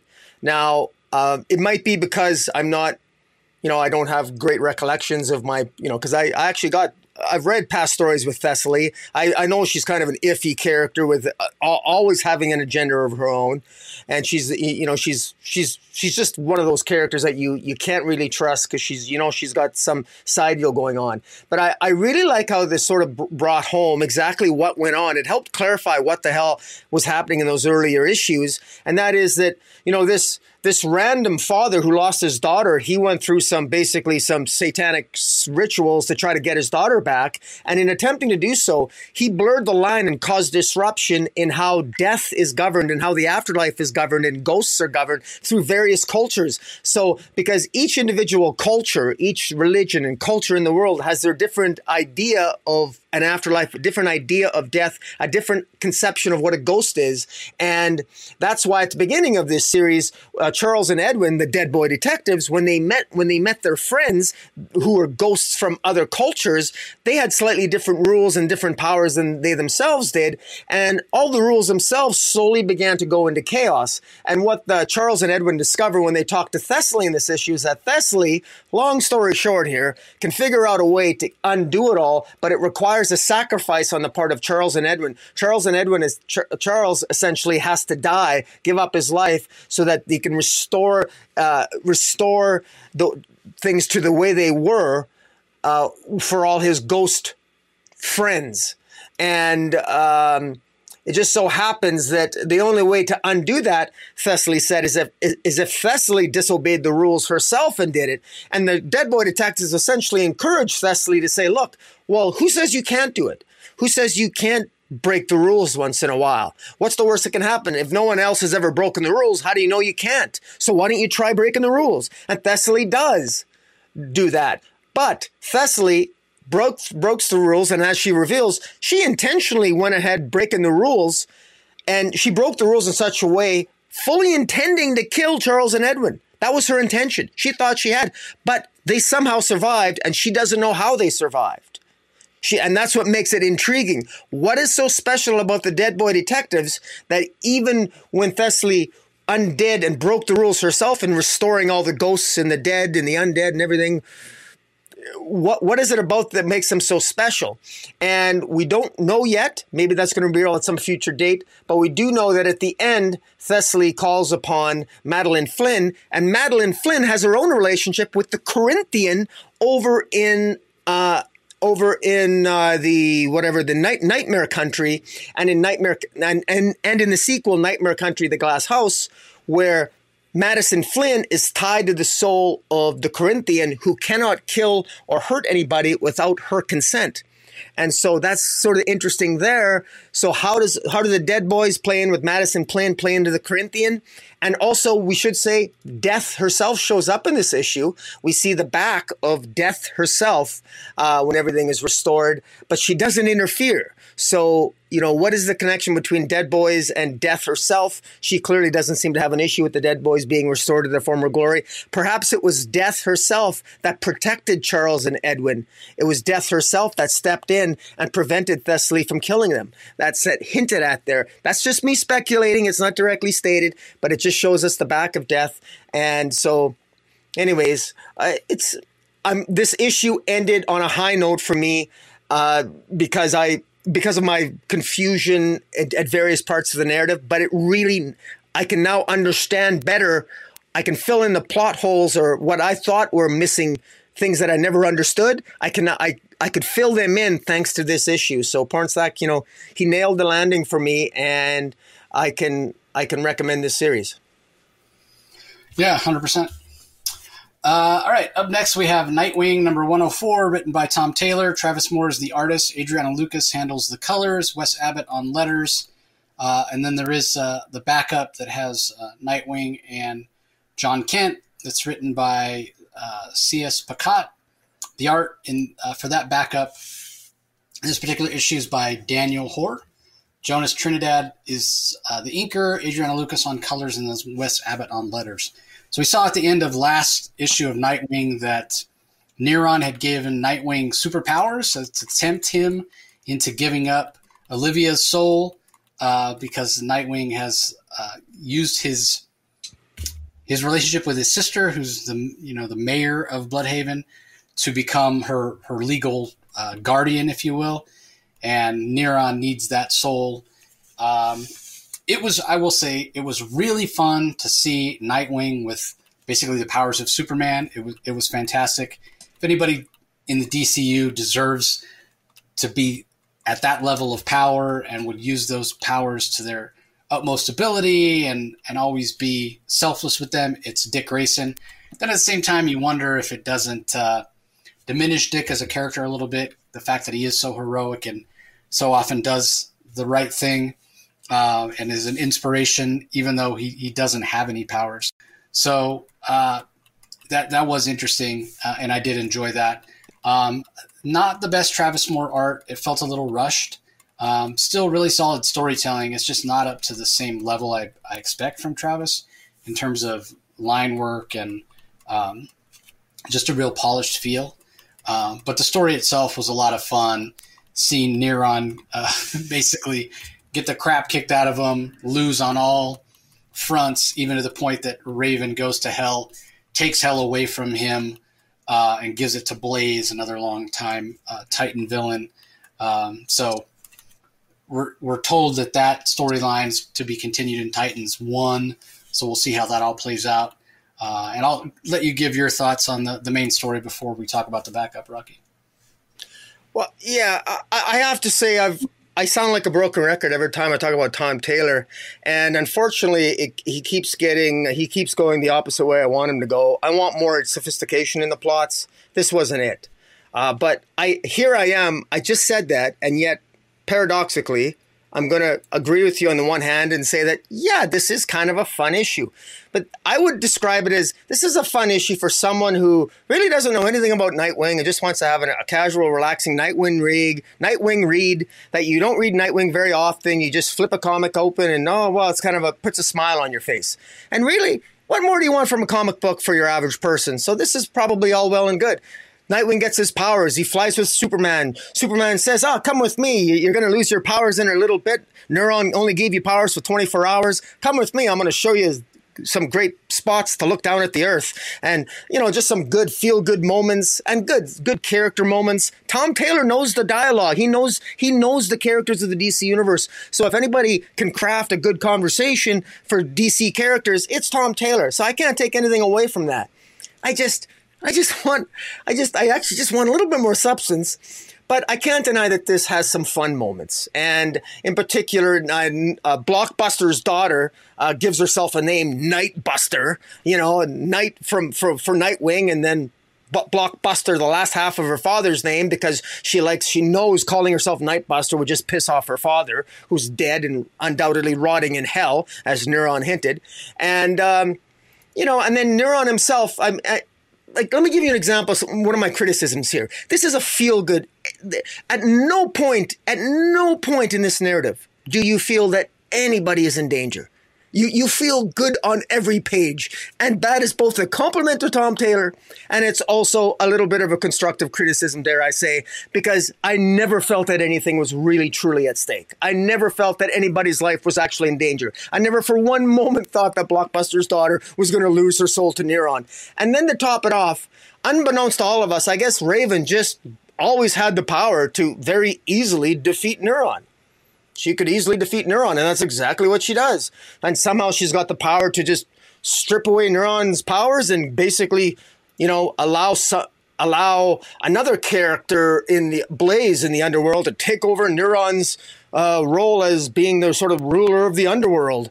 And I, you know, and then it's hinted at that Raven, that Blaze can see another part that a part of Raven is missing, and I, I can't help but think that this is connected to the Titans, and it even says con- continued in Titans number one. And this is trotting out plot points that we've seen before years ago in Titans, and that Tom Taylor's rehashing old plot points. Titans number one, I thought was very boring. I thought this this issue, while it was fun, was still th- this is this this isn't a plot that's that's pulling me in. I'm not it. This is this is not no longer really. It's it's my last one on the read pile this week because I knew it was. I just knew. I just had an inkling it was going to be boring because Titans number one was boring, and and it was. It, but it, it, it, put a smile on my face. But yeah, but I want some action here. Can can they do something that involves some action? And so, I, I know I'm I'm sounding maybe a little negative, but I, I don't want to. I just I wanted a little bit more, and I never got it here. But I got to tell you, I much I, I I preferred the backup much more than I did the main story. On I'll let you know. I'll let you get talking about that. The backup. Yeah, I, I mean, as much as I enjoyed this, and uh, but I, I've said like, Titans have been guest starring in Nightwing. It's it's not been as good. It just hasn't been as fun. Like I, am ready. I think I said this when we talked about the last issue. I'm ready for Nightwing to go back to being focused on Nightwing. And when I run, want to read about the Titans, I'll go read Titans. Um, so anyway, the backup. Uh, you know, I, I, t- I talked about this last time, and I said that the last um, the last backup, the last part of Night of the Circus felt like it should have been the end of the story. I'm going to say, unfortunately, they needed another chapter because we found out that the little boy trapeze artist had cut his own, uh, had cut the rope himself, and he thought that they would uh, have a net and he would be fine, and it would show his mom that it was dangerous for him to be uh, a trapeze artist, and he would get to have somewhat of a normal childhood. Uh, instead, his mom was on the trapeze when it broke and she almost died and he felt really bad and Nightwing and Jon Kent figured all that out. And that sort of felt like that should have been the end of the story in a lot of ways except the whole thing that got them started uh, investigating in the first place was that a bomb had gone off under the big top and so that little plot thread was still sort of dangling out there. And so C.S. Pacat the writer has to sort of wrap that up. And that's what we get in this story. Uh, and it turns out it's a disgruntled worker that got was working for the circus. He got fired. Apparently, he has knowledge of explosives, and he planted a bunch of stuffed animals with explosives around various parts of the, the fair or carnival. And Jon Kent uses his powers. He goes and collects them all, and the day is saved, as it were. it felt very anticlimactic. It felt very unnecessary. Um, and then the other part of it that I didn't care for was it's a different artist. I can't remember who the artist was on the first four parts or five parts, but I remember the art being really, really great. Um, and nothing against Daniel Hor here. I think that's how you pronounce his name, H O R. Um, but this art is just very, uh, very unpolished. Uh, it's clear that he's got talent, and he probably, with more experience, can be a good artist. But there are times where, especially the facial features don't look right. Jon's hair looks terrible throughout. Uh, it just unfinished. Their costumes don't have enough detail. Uh, the backgrounds look very rushed. Uh, yeah, I just didn't think the art was up to par. Uh, I will give him credit for pretty solid storytelling and transitions from panel to panel are pretty good, but the art kept pulling me out of the story, which is never a, a good thing, uh, especially on, on the few close ups of Jon's face. Um, and, and when he's smiling, it just looks so odd. Um, it, again, it was just pulling me out of the story. Jon's hair constantly like I couldn't help but think, what's wrong with his hair? Um, it just didn't just didn't look right for me. So I, I really, really think they should have quit while they're ahead and, and, just put the end at the end of the last story. And yeah, just kind of, we don't know who set the bomb, sweep that under the rug. That's fine. Would have been great. Uh, I would have been happy with that. Yeah, this was a little bit disappointing uh, yeah. for me. Well, so. And, and, just to build on what you said, this is uh, was just slightly better than the main story. I thought because it was just I, I don't know because it as devoid of a significant plot in my mind as the main story. This one had maybe a tinge more and involved just a little bit of detective work, although not much.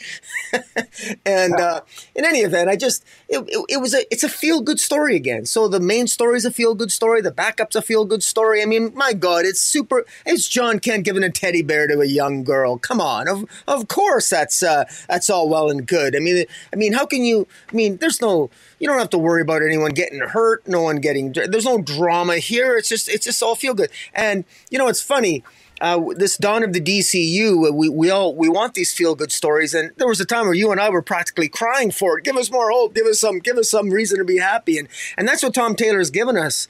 Um, however, I do find that it, it's very very interesting that Tom Taylor seems to have a much better grasp on the out of continuity tales at giving us some drama and some more sophisticated plotting than he does in his mainstream DC stories. I just wish he'd bring some of his because I know he's good at uh, Tom Taylor's good at weaving an interesting plot. We've seen that with his Knights of Dark Knights of Steel, with his uh, uh, War of the Undead Gods, and uh, we DCeased. I mean, we we we know that he's capable of that, and just be you know he doesn't have to kill i know tom taylor doesn't have to kill off characters like he does in many of his out of continuity stories to tell a good story. I just wish that that that plotting that he'd bring the plotting to match up to his uh, his good character work because i haven't been seeing that i haven't been seeing as much good plotting in nightwing to, to match his character work as i would like. Yeah i wonder if he's stretched too thin. I wonder if that's the problem. He's working on too many things. So, maybe. uh, Anyway, on to the last book we're going to talk about in detail Action Comics number 1055. Uh, the, the first story, the Superman story, Tech Alive, written by Philip Kennedy Johnson, art by Rafa Sandoval, colors by Matt Herms, letters by Dave Sharpe. And then we've got the second story, uh, the Lois and Clark story, which is written by Dan Jurgens, art there by Lee Weeks. Uh, let me get to the uh, rest of the credits here. Uh, Elizabeth Breitweiser handles the colors, and Rob Leigh on letters. and then the final story, the John Henry Irons story, uh, which is, we get to the credits, uh, which is written by Dorado Quick. Yasmin Flores Montanez handles the art duties, colors by Brett, and letters by Dave Sharpe. So I got a chance to uh, have dinner with Philip Kennedy Johnson while I was in DC, so that was nice. Nice. Um, yeah, he even brought me one of his comp- copies uh, of this issue, so that was fantastic of him. Uh, but anyway, give us your thoughts on uh, on the main story. Uh, well, the the the main story itself is uh, the the while the Superman family, the I guess uh, Connell Kent, Conner Kent, all those Superboys, they're they're fighting all these. They're fighting all of of I guess Metallo's I don't know, I don't even know what they call them. Uh, is um, or the yeah, re- the corpses, cyborg corpses, I guess you'd cyborg say. corpses or something. Yeah, uh, and I I don't really get I you know I was a little bit unclear. There's the there's this techno. Uh, uh, I think Cyborg Superman has taken over. He can he can take over a lot of the the tech and uh, they managed to take over. Uh, I'm not even sure what it, what exactly they're doing at the beginning here. I, I can't even remember because uh, they're battling. They're battling a lot of the. Uh, yeah, I, I, I don't I don't know. It's it's it's Hank Henshaw is making all these creatures uh, attack attack them, and ultimately uh, to to try to find a way to track because uh, last issue, Superman defeated Metallo, and Metallo was surprised to hear that Superman would actually help him find his sister. While his sister is actually uh, being held captive by the cyborg Superman, and the cyborg Superman uh, the one way that that's the Superman uses to find him is that he goes to the Fortress of Solitude. He takes Metallo with him, along with the Super Twins and Superboy and Supergirl, and he actually still has the one of the crystals where he can communicate with the Eradicator. And the Eradicator, uh, well, in a more of a convoluted, com- complicated storyline, the Eradicator knows how to tra- track cloned Superman uh, because this goes all the way back to the Death of Superman storyline. So the Eradicator does know something on how to track cloned Superman, and so the Eradicator has the technology and the ability to be able to likely locate the cyborg Superman. So they use the Eradicator to do precisely that. And as they're looking for as they're looking for the cyborg Superman, what I what I actually quite liked, I like the character work that the that Philip Kennedy Johnson does here in the in the communication and in the conversations between the Super Twins and Metallo, and it, you could see that Metallo is slowly turning around, and Metallo is sort of taken aback. He can feel and experience the compassion and the kindness and the willingness of not just Superman, but even the Super Twins and the whole Superman family to help him find his sister, and he can see that they're not just talking out of their butts; that they genuinely want to do this, and he can see their love for each other. He can see by the way they're talking to each other and the way that they communicate with him that even the super twins who resent him, the one super twin doesn't like him for, you know, uh, harming his brother. Metallo can relate to the super twins because he can he can appreciate how important it is for a sister to care for a, a brother or a brother to care for a, a younger sister uh, because of course he can relate to that with his own sister we also get metallo's origin we get or uh, i guess his uh, at the dawn of the DCU origin in the uh, through the script of Phil, Philip Kennedy Johnson that uh, Metallo, John Corben, growing up, was abused by his father, very much abused. So with his, his mother, he ended up uh, ended up killing his father, and his his sister uh, uh, went into the foster care system and that that's sort of explains John Corben's upbringing. Very different, of course, than uh, young Clark Kent's, and you could see what what drove John Corben to uh, the the psychological underpinning of of what maybe made him more susceptible to becoming uh, more evil when when uh, when he was became Metallo. And in any event, at the end, his he does confront his sister. The cyborg Superman is controlling his sister and uh, that essentially is how it ends. They ultimately confront his sister, and but she's been essentially taken control of by the cyborg Superman, and it's going to be interesting to see how this plays out. But I, I want to give full props to Philip Kennedy Johnson because while on the surface uh, this was not much happened necessarily. We moved from we we moved from A to B. We just moved the Superman family. Just you know, they just basically they they started the issue looking for Metallo's sister, and then ended the issue with them finding it. But it was it was the dialogue between all the characters. It was a conversation between Metallo and the Super Twins. It was the some insights into his origin and how he feels about his sister. And it's the juxtaposition of the the Super Twins relationship with John Corben's relationship with his own sister and Superman and the rest of the Superman family and even even Kara herself. Uh, it's it's it worked very well. He handles all these characters so well. And that's a high compliment to PKJ because we certainly we've criticized other writers who aren't cap- who aren't that particularly skilled at handling this many players in a in a in a comic book. And but PKJ does a really good job here. He's keeping me glued. I'm invested in this story, and I I, I find myself caring about Metallo. I don't believe it. so, and his sister. So, kudos to PKJ, and the art's fantastic. So, uh, what do you think? Yeah, I agree. The art's fantastic. Metallo, you know, getting some some real emotionality into his origin, some touch points, some relatability there is is fantastic. Um, you know, I told Philip when we, when we had dinner. By the way, he made wanted to make sure that I told you hi uh, and he gave me a couple extra copies. So, I, did you oh. order? Is this on your pull list? Should do I need to oh, send you one? It is. Yeah, it's on my pull list. Yeah.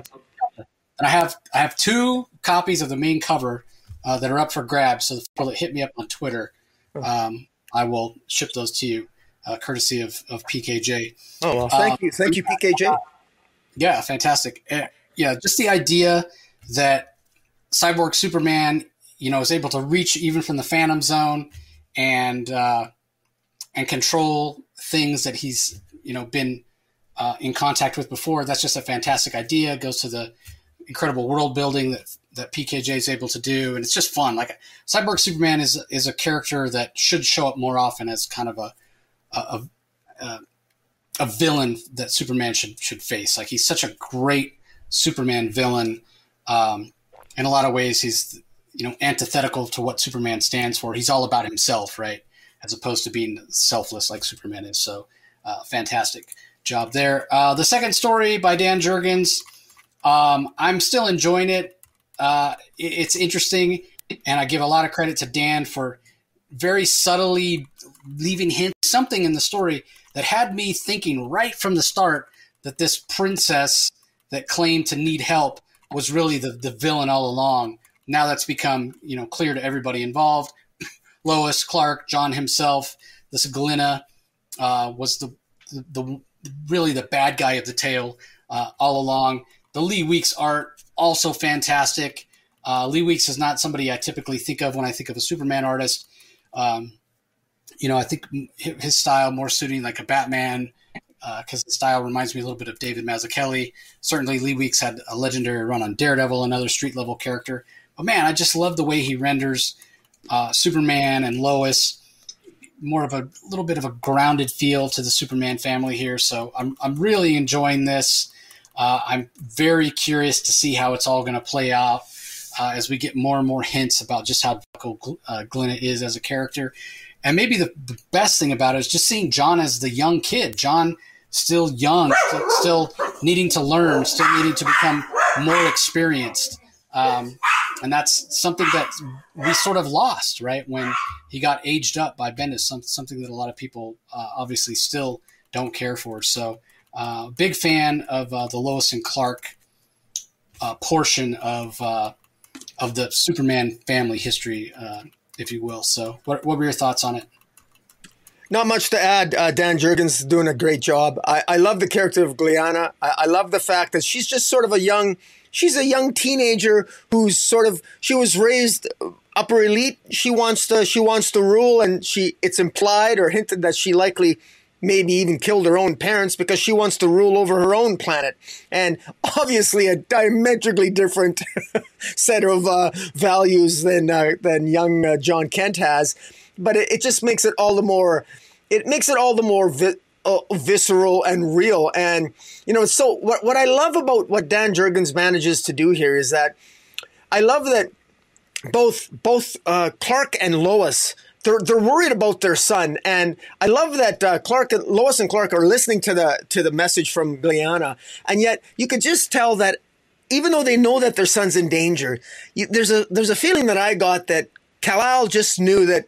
I have a feeling that there's that there's more that meets the eye with this this this young girl, and and uh, and uh, and he's just you know that when he says when he tells Lois when she's he flies a there's a wonderful scene uh, it's a wonderful three panels, and it just the final panel just has Superman flying into the air, and she's and Lois saying, "Bring my boy home," and you know that's exactly what he's going to do, and you know that in many ways, goddamn, you know. I love the competency in which Dan Jurgens even writes Jon Kent here. I think Jon Kent might even be able to save himself. Probably not. Dad's got to be there to help him out. He's still too young. But I love the fact that this is a young Jon Kent who's making mistakes, but he's not afraid to make them. And he's, as a young kid, he does make them. I mean, how often? I mean, one of the criticisms that that we get of of young heroes nowadays, especially young writers trying to write new characters, is that they don't make them make enough mistakes. Is that they're heroes and they're perfect too soon. And here, Ironically enough, Jon Kent has been shown making more than one mistake here and making some poor judgments of character here. Uh, but yet there's something about his heroism shines through even more powerfully, despite the fact that he continues to make those mistakes while his father is looking for him to rescue him. It's just beautifully done. Uh, I have to say, I am biased. Uh, I love Dan Jurgens. I, I hope they collect this. This is five parts. It'll end in six parts, I believe. I hope they collect this as one comic book. I would buy this as a hardcover, this story. I, I really like this. I hope they, they put it in an annual at some future date. I would love to buy, to have all six parts of this uh, young Jon Kent story uh, uh, collected at some time in the future. But I, I quite liked it. Yeah, it was really, really solid. Um, the last story, the John uh, Henry Irons story, honestly, I didn't really get much out of it. John basically goes to this board um, that, that I, I don't know exactly. It's it's hard to tell. I don't know if it's explained really well, like who exactly they are in terms of why do they why do they have the ability? Why do they have the power to choose what the future of Metropolis is going to be, and and you know what Steelworks is going to be able to to do to help protect the city? it's not really clearly explained. Uh, but then at the end, um, John Henry is confronted by Mister Terrific, and you know they, they sort of seem to to fulfill a, a, similar role in the DCU in terms of being you know engineers and super smart scientists and what have you. So I don't know, maybe there's some built-in antagonism there. I don't really know, um, but I'm not I'm not really getting much from this um, from this story. It feels a little bit generic, a little paint by the numbers, and that's sort of what the art feels like as well. The art's very stiff, very heavy line weights from the artists. Um, Montez. So yeah, it's not really. I mean, and granted, I'm not the biggest John Henry Irons fan. I'm the first one to admit that. So, um, yeah, I, I, yeah, I just I don't have much to say other than that. Well, I I got a little bit more out of it than you did. Uh, writer Dorado Quick. Uh, I think where he might be going with it is, uh, and I, I had to read this a couple times myself because the I didn't understand what, what Natasha Irons and Soup and and uh, or Conner Kent were doing at the beginning. They were they were just hitting this force field, and essentially what they're doing is that they're doing that on purpose while while Steel is given a lecture to, I think, city council or city officials, he's trying to sell them on a new energy absorption technology that he's created that you know, that could protect Metropolis from attack. And so that's why at different times Natasha's talking with Superboy and he's using his heat vision to power up her axe and then she's swinging the axe at this force field that's around the building and it completely absorbs it. And what what uh, what uh, John Henry Irons tells the tells the council at the end is you never even felt this building has been under attack by these but has been has been attacked with Natasha and Superboy, and you never felt a thing, did you? And of course they didn't, because the force field that John that John Henry Irons has created completely absorbs the the attack, and so the the people inside the building don't didn't even know that what was going on in the outside, and and that's the way he sells it. He's trying to sell the protection of Metropolis. Metropolis can be protected at all points in the future because of my technology. And what with Mr. T, Mr. Terrific showing up at the end, my guess is because he says to him, uh, you know, uh, just phenomenal presentation, he says, John, but you know, you're done messed up now, right? And I think that there might be a different, they might, they might be approaching the idea of protecting the public from two different, maybe ideological spectrums.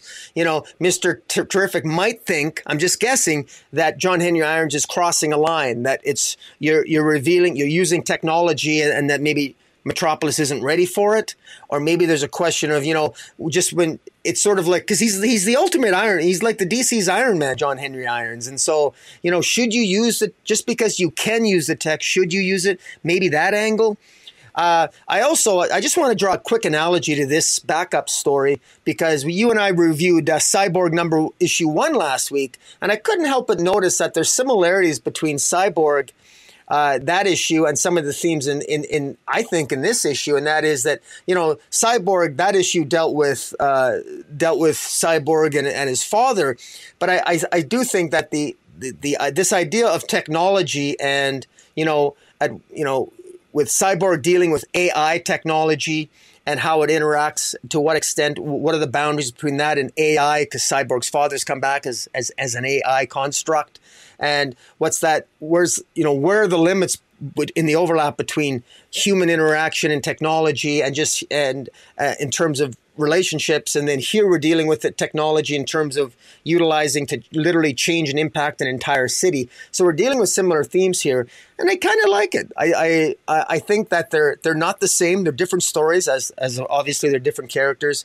And I think that uh, I'm not sure if I'm right about where Dorado Quick might be going with this, but I like the idea of seeing Mr. Terrific show up, and we have these two geniuses, two arguably two of the I'm sure in the top ten smartest people in the DC universe, having perhaps fundamental differences in terms of how to use their technology and whether or not they should. So I'm I'm curious to see where this goes. Yeah, I, am curious enough too. It's just, I don't know, not enough interest in the character. I do love Mr. Terrific, but uh, again, I think the art, the art just, it's, I don't want to say it's lackluster, but there's there's nothing exciting about the art, so it's hard for me to get exciting uh, excited about the story, if you will. So, anyway, overall, an enjoyable uh, action comics issue. Uh, there are uh, that does it for the the single issues. There is DC Ruby issue four out. Um, as well, if that's your thing. Uh, as far as collected editions this week, Batman Urban Legends Volume 5, which collects um, issues of that anthology series. Uh, also, Poison Ivy Volume 1, which collects uh, the first six issues of the recent G. Willow Wilson series that we've been uh, enjoying that got um, extended beyond a, a limited series. Shazam and the Seven Magic Lands trade paperback. I mentioned it earlier, written by Geoff Johns. Um, this collects issues 1 through 11 and 13 through 14, which is the whole series except for 12, which I think was a tie into something else and didn't hardly have Shazam in it, which is probably why they left it out. Um, that is coming out this week from DC as well. And then finally, DC Pride, just in time for DC Pride 2023, uh, we have the DC Pride 2022 out in hardcover. So uh, those are the collect editions that are out. Uh, time for uh, Book of the Week, Rocky. What, what's getting your nod this week? Ah, man. I I think I'm to have to go with the one that I enjoyed the most. I will have to go with uh, Action Comics. Uh, because for, for the two two of the three stories I really like, and even the third one with Steel, it, it just I thought the whole thing just sort of resonated with me. So I I was I will have to go with uh, Action Comics. Uh, all right. Well, there's three I considered that I thought were uh, just slightly above the the rest of the issues this week. I thought Justice Society was really really good. Um, I thought the Doom Patrol issue was very very enjoyable. Uh, but ultimately, I'm going with Static. Uh, that emotional gut punch at the end. Uh, you you yourself mentioned it when we were talking about it. Just how much you love Quincy as a character, not like him, but love him, and Good then have that gut at the end to find out that he's gone. Uh, and the art is is fantastic. That somber, dark color palette that uh, Draper-Ivey chose to use throughout. Uh, yeah, I'm giving my nod to, to Static this week. So uh, fantastic. Right on. No. Yeah, you well, know, it's, funny. Just a quick comment. I I, I actually I, I enjoy. It's funny how I feel differently. sometimes I feel better about the comics I read after I we have after we review them together because I sometimes I see them in a different light. But uh, maybe this week was a slight, slightly better than I thought it was before we started talking and reviewing them. yeah, I often find that. I often find that I, if, if, I read the comics like right before we review them, um, I don't feel like they've had time to kind of marinate and like sometimes, and I don't know what it because it only happens with DC books. It doesn't happen with other books. It's like DC books get better after a night's sleep or something. I don't know. I don't know what it is. Yeah, I find that I find that oftentimes I'll read a DC book and it'll kind of bug something about it will bug me. And if I have more time to think about it, I oh, I kind of see what they're trying to do actually. So yeah, pretty interesting. Anyway, that's gonna do it, everybody. Uh, you know what to do. Head over to YouTube, subscribe to Rocky's channel. We talk about it every time. Comic Space Boom exclamation point. Uh, make sure you subscribe, like, leave comments. We always like to engage over there. Conversely, if you're checking us out on YouTube and you want to listen to other comic source content, audio only, just go to wherever you get your podcasts and subscribe. There's literally thousands of past episodes to check out, reviews, convention coverage, all that sort of thing. So we appreciate you joining us as always, and we will talk to you next time. Don't forget, uh, hit me up on Twitter uh, if you want to get one of those free copies of Action Comics. So uh, let's go do it. Appreciate it, everybody. Take care. Bye bye. You can find the Comic Source podcast on Spotify, Apple Podcast, Stitcher, Google Play, or whichever podcasting app you prefer. Please tell all your friends about us, subscribe, and rate us. The ratings really help with our visibility and our ability to reach new listeners, especially five star reviews on Apple. Also, be sure to visit us at lrmonline.com to join the conversation, access the show notes, and discover all our other great pop culture content. If you want to email us, the email address is thecomicsourceblog at gmail.com, or you can follow us on Twitter, twitter.com forward slash the comic source. Do a search for the comic source on Facebook and Instagram to follow us on those social platforms. All three spots are great places to find out when we release new episodes as well as follow all our convention coverage. So, once again, we want to thank everyone for listening, and we'll talk to you next time.